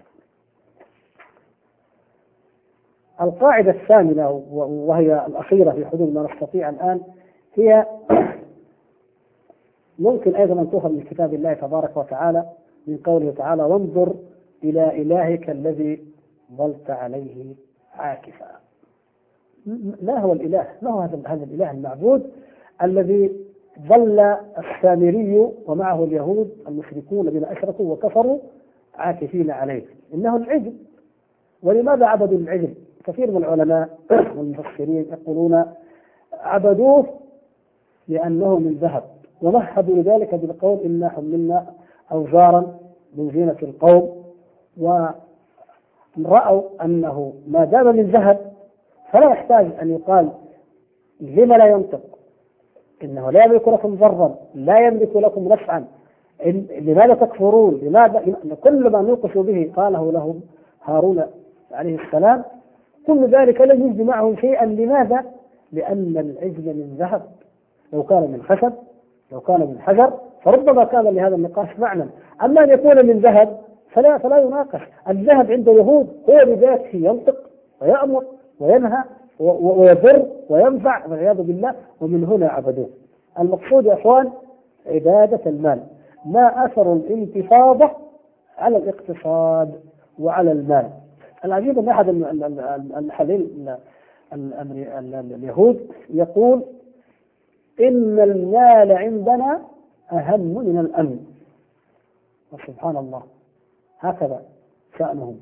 وهذا حالهم وربما ينطبق هذا على كثير منهم وعلى اية حال هو مترابطان. وقد فقدوا الاثنين ولله الحمد والشكر أو في نهاية كلاهما في نهايته بإذن الله تبارك وتعالى. عندما نتحدث عن الاقتصاد في الحقيقة هو جانب واسع جدا والإعلام العالمي كله دائما يغطيه والأخبار عنه متلاحقة. لذلك يعني نكتفي بعض الشواهد. مثلا المشاهده التي لا تغيب عن اذهاننا جميعا والتي كانت حديث العالم عندما أقرت الميزانية اليهودية الأخيرة قبيل شهر رمضان المبارك المشادة العنيفة التي وقعت بين حزب العمل وبين الليكود من أجل بقاء المستوطنات أو دعم إضافة أو لا وأدت إلى انشطار الحكومة وانسحاب الائتلاف وتفكك الائتلاف ثم التعجل بالتعجيل بالانتخابات. ماذا قال وزير المالية فيها؟ يقول إن إسرائيل فقدت في هاتين السنتين أكثر من أربعين مليار دولار. وحسبكم بهذا. كيف فقدت هذا؟ لا تسأل. كثيرة المصادر مثلا يقولون إن يعني مجرد تكاليف بقاء الدبابات في المدن الفلسطينية يكلف 70 مليون دولار. أكثر من ذلك؟ يعني خذوا مثالا مثلا لهذا. عندما قام المجاهدون الأبطال بضرب الدبابة المركبة ثلاثة وانشطارها خسرت إسرائيل عقودا مع عدة دول الهند البرازيل تركيا عدة دول لم يعد أحد يشتريها بهذا الشكل. فلتطويرها اضطرت إلى رصد ملايين لكي تحفظ جنودها ولكي تبيعها. وهكذا يعني يعني بطلقة واحدة على على دبابة موفقه وناجحه باذن الله كانت الطلقة انظر كم يخسر العدو. على المستوطنات من الطرق ومن الافلاك كان يخسر هذا العدو، على الجدار كان يخسر هذا العدو، لأن هناك خسائر مباشرة للعمليات العسكرية وهناك خسائر غير مباشرة وهي كثيرة جدا وكلها يجمعها أنها تنهك هذا الاقتصاد وتؤدي إلى هروب رؤوس الأموال إلى الخارج والصحافة الإسرائيلية ومنها على سبيل المثال أو مجلة مجلة ستار المتخصصة في الموضوع وأيضا موقع وزارة التجارة الإسرائيلية يعطيك أرقاما عجيبة جدا.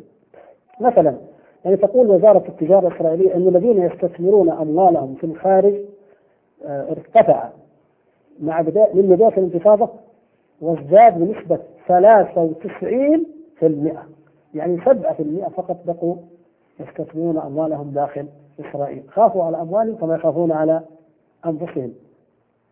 آه ستار تقدر يؤدي على ذلك أن قطاع السياحة وحده خسر 2.2 من عشرة بليون دولار. طبعا السياحة تضر ضرر كبير جدا لماذا؟ ما الذي يجعل السائح يأتي إلى إسرائيل وهي تتفجر ها هنا وها هنا؟ هناك قصة يعني عجيبة تدل على هذا أو حادثة متكررة تقع على هذا وهي ما يفعله الطيارون الأوروبيون عندما يأتون. طبعا الطائرات تذهب من إسرائيل ملأى يعني محملة وترجع يعني خالية في الفترة الأخيرة. فالشاهد كان هؤلاء عندما يأتون برحلات إلى إسرائيل من بداية الانتفاضة يرفضون النزول في الفنادق في تل أبيب أو في اللد يعني يقول أنزل ما يريد ولا حتى فندق المطار يقولون هذا محمي محاط محروس. يقول لا ابدا. يذهب يرتاح في عمان مع الأسف الشديد يعني أو يرتاح في قبرص حتى يأتي موعد الرحلة. لا على طبعا حسب الفترة الموجودة. الطيار ما يامن إنه إنه يقيم فيها عدة ساعات لأنها بلد غير آمن فعلا. فلذلك السياحة تأثرت وتضرر يقول أحد المعلقين الأمريكان على هذا يقول كنت آتي إلى إسرائيل وكأنني في مواكب وحفلات اعراس أما الآن فإنني آتي وكأنني في مشهد جنازة. الكل خامل الكل خامد يقول يعني تقرير آخر للستار أيضا يقول إنه أقفل في القدس وحدها خمسة فنادق كبيرة وأقفل خمسة وعشرون مطعما ممن كان يرتادها السواح. اليهود بدأ عندهم فكرة جديدة جدا أو يحاولون أن يكون في مرة واحدة اشتر أكبر قدر من الطعام أو ما تستطيع وضعها في البيت وسخنها وكل حتى لا تضطر أن تخرج. وبالطريقة هذه ضربت المطاعم ضربت المنتزهات ضربت الفنادق ضربت المناطق السياحية بشكل كبير لأن الخوف والرعب يجعلهم يعيشون كذلك. فالسائح يأتي فلا يرى شيئا. أحد السواح الغربيين يقول دخلت إلى الفندق الذي كنت أجده دائما مزدحما فلا أجد غرفة على الركن يعني يتمتع فيها وكذا. فأول ما دخل الفندق قال أريد غرفة آه، كذا وكذا. قال فإذا الموظف يقول لي بكآبة اذهب أينما شئت فإن الفندق صادق كثير من هذه الوقائع ينقلها أولئك عن هذه الحالة وعن هذا القطاع الذي يعني ضرب. مثلا يعني هذا امتداد له شركة العال الطيران اليهودية تتوقع خسارة 500 مليون دولار في العام الماضي وتتو... يعني أعلنت أنها آه، لابد أن توقف عدد من طائراتها فلا فلا تستخدم. وأما الطيران الخارجي طبعا فقد قل بل إن هناك تقرير يقول إن إسرائيل قد تصبح محاصرة معزوله جوا وبحرا لأن أيضا عن طريق البحر ارتفعت النسبة إلى 300% التأمين ارتفع 300% فلم يعد هناك أيضا يعني لم يعد بالشكل الماضي التواصل بين هذه الدولة بين العالم الخارجي لا جوا ولا آه، أيضا عن طريق البحر. العجز الميزان التجاري يعني وصل إلى 600 مليون دولار آه كما تقول المجلة التجارة يعني مع السلطة يعني الانتفاضة أوقفتها أو عرقلتها ستصل ما يعادل 500 مليون دولار. قطاع الإعمار خسر 700 مليون دولار. قطاع الزراعة خسر 700 مليون دولار. آه كما تقول أيضا المجلة دخل الفرد انخفض بنسبة 9% آه يقولون البطالة انتشرت ولكن 45% من البطالة هي في قطاع السياحة. آه، أشد من هذا عليهم طبعا تدهور قيمة الشيكل العملة اليهودية بنسبة 22% هناك نقص الاستثمار كما ذكرت بعض يعني وكالة الأنباء الإسرائيلية أنه هناك يعني نقص هائل في النفس القومي يقدر 9% والاستثمار ب 11 في المئة المستثمرون الخارجيون في بورصة تل أبيب حسب هذا الإحصاء نزلوا بنسبة 98 في المئة. يعني يعني البورصة إذا 2% شغالة. يعني كيف تتوقعوا؟ يقولون أيضا العقار والمصانع هبطت بنسبة 33 في المئة. وقس على ذلك أعداد وأرقام لا نهاية لها. بل تذكرنا بما قاله المعلق الذي قرأناه قبل قليل عندما قال إن مليون غني وثري وخبراء متوقع أن يهاجروا من هذه الدولة وطبعا يخرجون معها معهم بأموالهم وما يستطيعون أن يحملوه. وبالتالي فإن المتوقع كما ذكرت أيضا أحد التقارير أن تصبح إسرائيل دولة أو مجموعة من العمال ومن المجندين وعلى مستوى العالم الثالث. آه، يقول الموقع البي بي سي عن الإنترنت إن ما يوزع الآن من الطعام لفقراء اليهود قد أصبح ضعف ضعف ما كان عليه لشده حاجة هؤلاء إلى الطعام. وأغرب من هذا أيها الإخوة أن بعض الجنود الاحتياط أصبح لا يريد أن يسلم ورديته بل يبقى فيها لماذا؟ قال لأن بيتي ليس فيه طعام قد قد يعني نتعجب يعني بما يقع اخواننا هناك من الآلام من المحن من الجوع ولكن انظروا أيضا ما يحيق بهؤلاء ولا نستغربه فإن أحد المهندسين المهاجرين من روسيا والذي رجع الآن من إسرائيل إلى الخارج يقول لا يمكن أن نبقى في هذا البلد بلد الاحتكار وبلد الطبقية والفروق الاجتماعية لأن مئة أسرة تقتل في الحي الراقي شمال تل أبيب تملك كل اقتصاد البلد. ونزيد ذلك إيضاحا لتدهور الحالة اليهود الحبشة اليهود الفلاشة الأفارقة واليهود من الهند وغيرها. هؤلاء يعيشون في وضع منحط جدا في حالة مزرية للغاية. فعندما تكثر البطالة وتقع هذه الحالة الاقتصادية يزدادون سوءا وينتج عن ذلك أمراض خطيرة جدا منها السرقات ومنها انتشار الجريمة ومنها الانتحار وقد ارتفعت نسبة الانتحار في إسرائيل حسب الأرقام الرسمية إلى ضعف ما كانت عليه ولا سيما في أوساط الشباب. يعني عموما يعني يعني اختصار الوقت هذه الدولة تعيش في أزمة حقيقية على جميع المستويات ومن جميع الجوانب وهذا كله إنما حدث لها بفضل الله تبارك وتعالى ثم بفضل هذه الانتفاضة المباركة والآن وقد أوضحنا ما أوضحنا أرجو أن نكون قد تذكرنا وأن لا يفوتنا أبدا أن نعلم ونقول أو نعلم الجواب على القول الذي يمكن أن أن أن يقال وهو لماذا إذا يأتي الأمريكان في هذه المرحلة؟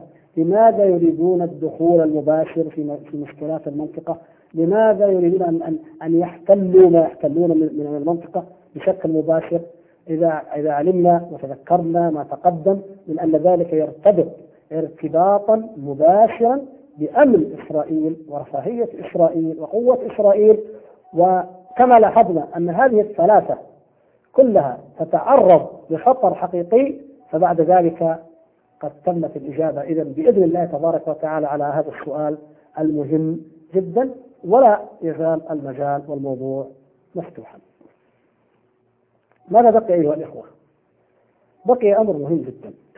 إذا تصورنا هذه الحقيقة عن الانتفاضة وعن موقعها وعن أثرها وعن علاقتها بالتتار الجند الذين يريدون أن يدمروا بغداد وأن يحتلوا العراق ويحتلوا تبعا لذلك المنطقة كلها وأن ذلك يرتبط بمشروع صهيوني مشروع شاروني يعد الآن للتنفيذ في غمرة الانشغال بالحرب مع العراق. فما الذي يجب علينا؟ إذا أن نشتت جهودنا أن نشتت أنظارنا واهتماماتنا أن نخلط يمينا وشمالا أم أننا لا نزال ويجب أن نظل نضرب رأس الأفعى هذه الأفعى مهما امتدت مهما كبرت الرأس في كل أديب. يجب أن يضرب. فإذا قضيت عليه قضيت على كل شيء. الذي يجعل أمريكا تتراجع عن الحرب أو عن أي مشروع إجرام عدوان لها في المنطقة هو أن تضرب إسرائيل ضربا أكثر وجعا وأكثر إيلاما بحيث لا يكون هناك من حل إلا أن يتوقف العدوان الأمريكي. لو فطن العرب والمسلمون تنبهوا لهذا لكانوا أشد ما يكون دعما وتأييدا ومناصرة لهؤلاء المجاهدين الأبطال الذين أكرمهم الله تبارك وتعالى بهذه الكرامة العظمى فجاءوا في اللحظة التاريخية الحاسمة لمقاومة هذه الأفعى الإجرامية التي تلتف حول العالم الإسلامي ولكن رأسها في كل أبي. هكذا يجب أن نفهم أيها الأخوة الكرام ولا نتشتت في العمل ولا في الواجب. نعم العراق الإخوة العراق لهم علينا واجب وحق ويمكن بإذن الله تبارك وتعالى نفكر كيف نهيئ لهم ما نستطيع أو نقدم لهم ولكن القضية الأساسية والمركزية تظل هناك. ويرتبط الموقف الأمريكي ارتباطا مباشرا بماذا يحدث في داخل دولة أو في داخل الأرض المباركة المقدسة. ويرتبط أداؤنا الواجب نحن بمقدار دعمنا لهذه الانتفاضة المباركة. فإذا أيها الأخوة الكرام لهذه الانتفاضة المباركة ولأبطال العظام حقا لهم حق كبير جدا على الأمة على الدعاة بالذات مثلا الذين يعملون لإقامة دين الله تبارك وتعالى في الأرض وإعلاء كلمته وتحكيم شرعه عن مستقبل وواقع ما يعيشونه من, هذه المشكلات والنكبات المالية في العالم وما حوله عليهم أن يدعموا الانتفاضة فهي بإذن الله الجدار الواقي ضد العولمة التي هي في الحقيقة امرك. كذلك الشعوب الشعوب الإسلامية التي تريد أن تثبت أنها لا تزال مؤمنة وأنها لا تزال تدين الله تعالى بالولاء للمؤمنين والبراء من الكافرين عليها أن تثبت إيمانها ذلك بأن تقوي الانتفاضة وأن تدعم الانتفاضة بكل شكل من أشكال الدعم. وهكذا على كل مؤمن بالله واليوم الآخر والولاء للمؤمنين والبراء من الكافرين ويعلم من هم أعداء الله وأعداء أعداء الله الذين يقتلون ويذبحون إخواننا ليل نهار وفي كل مكان ويفعلون هذه الشنائع والقبائح والجرائم التي لا يقرها أي ضمير بشري على الإطلاق. على هؤلاء اذا يفكروا بأنه لا بد من دعم الانتفاضه وأن النبي صلى الله عليه وسلم قال من جهز غازيا فقد غزا فعليه أن يجاهد بقلمه بكتابته برياله بدولاره أو ديناره بأي وسيلة. من الوسائل لذلك. كذلك كل من يحب الخير كل من يحب العطاء كل من يحب إنقاذ الفقراء كل من يحبب ويحنو على الارامل على الضعفاء على الأيتام هذه الأرض المباركة أولى والفقراء فيها أحوج والشهداء فيها يسقطون وتبقى عائلاتهم والأرامل فيها أكثر فأيضا يا أخي الكريم زد بما أعطاك مما أعطاك الله تبارك وتعالى على هؤلاء والمؤسسات الخيرية موجودة ولله الحمد وقد أشرنا في أول لقاء إلى شيء منها فقدم ذلك واجعل قضية إخوانك في فلسطين هي القضية الأولى. بقي أن نقول أيضا أيها الإخوة إن على الإخوة المجاهدين الرجال الأبطال من قادة هذه الانتفاضة المباركة وموجهيها أن يثبتوا وأن لا يتطرق اليأس إلى قلوبهم وأن لا يفقدوا الثقة في ربهم تبارك وتعالى.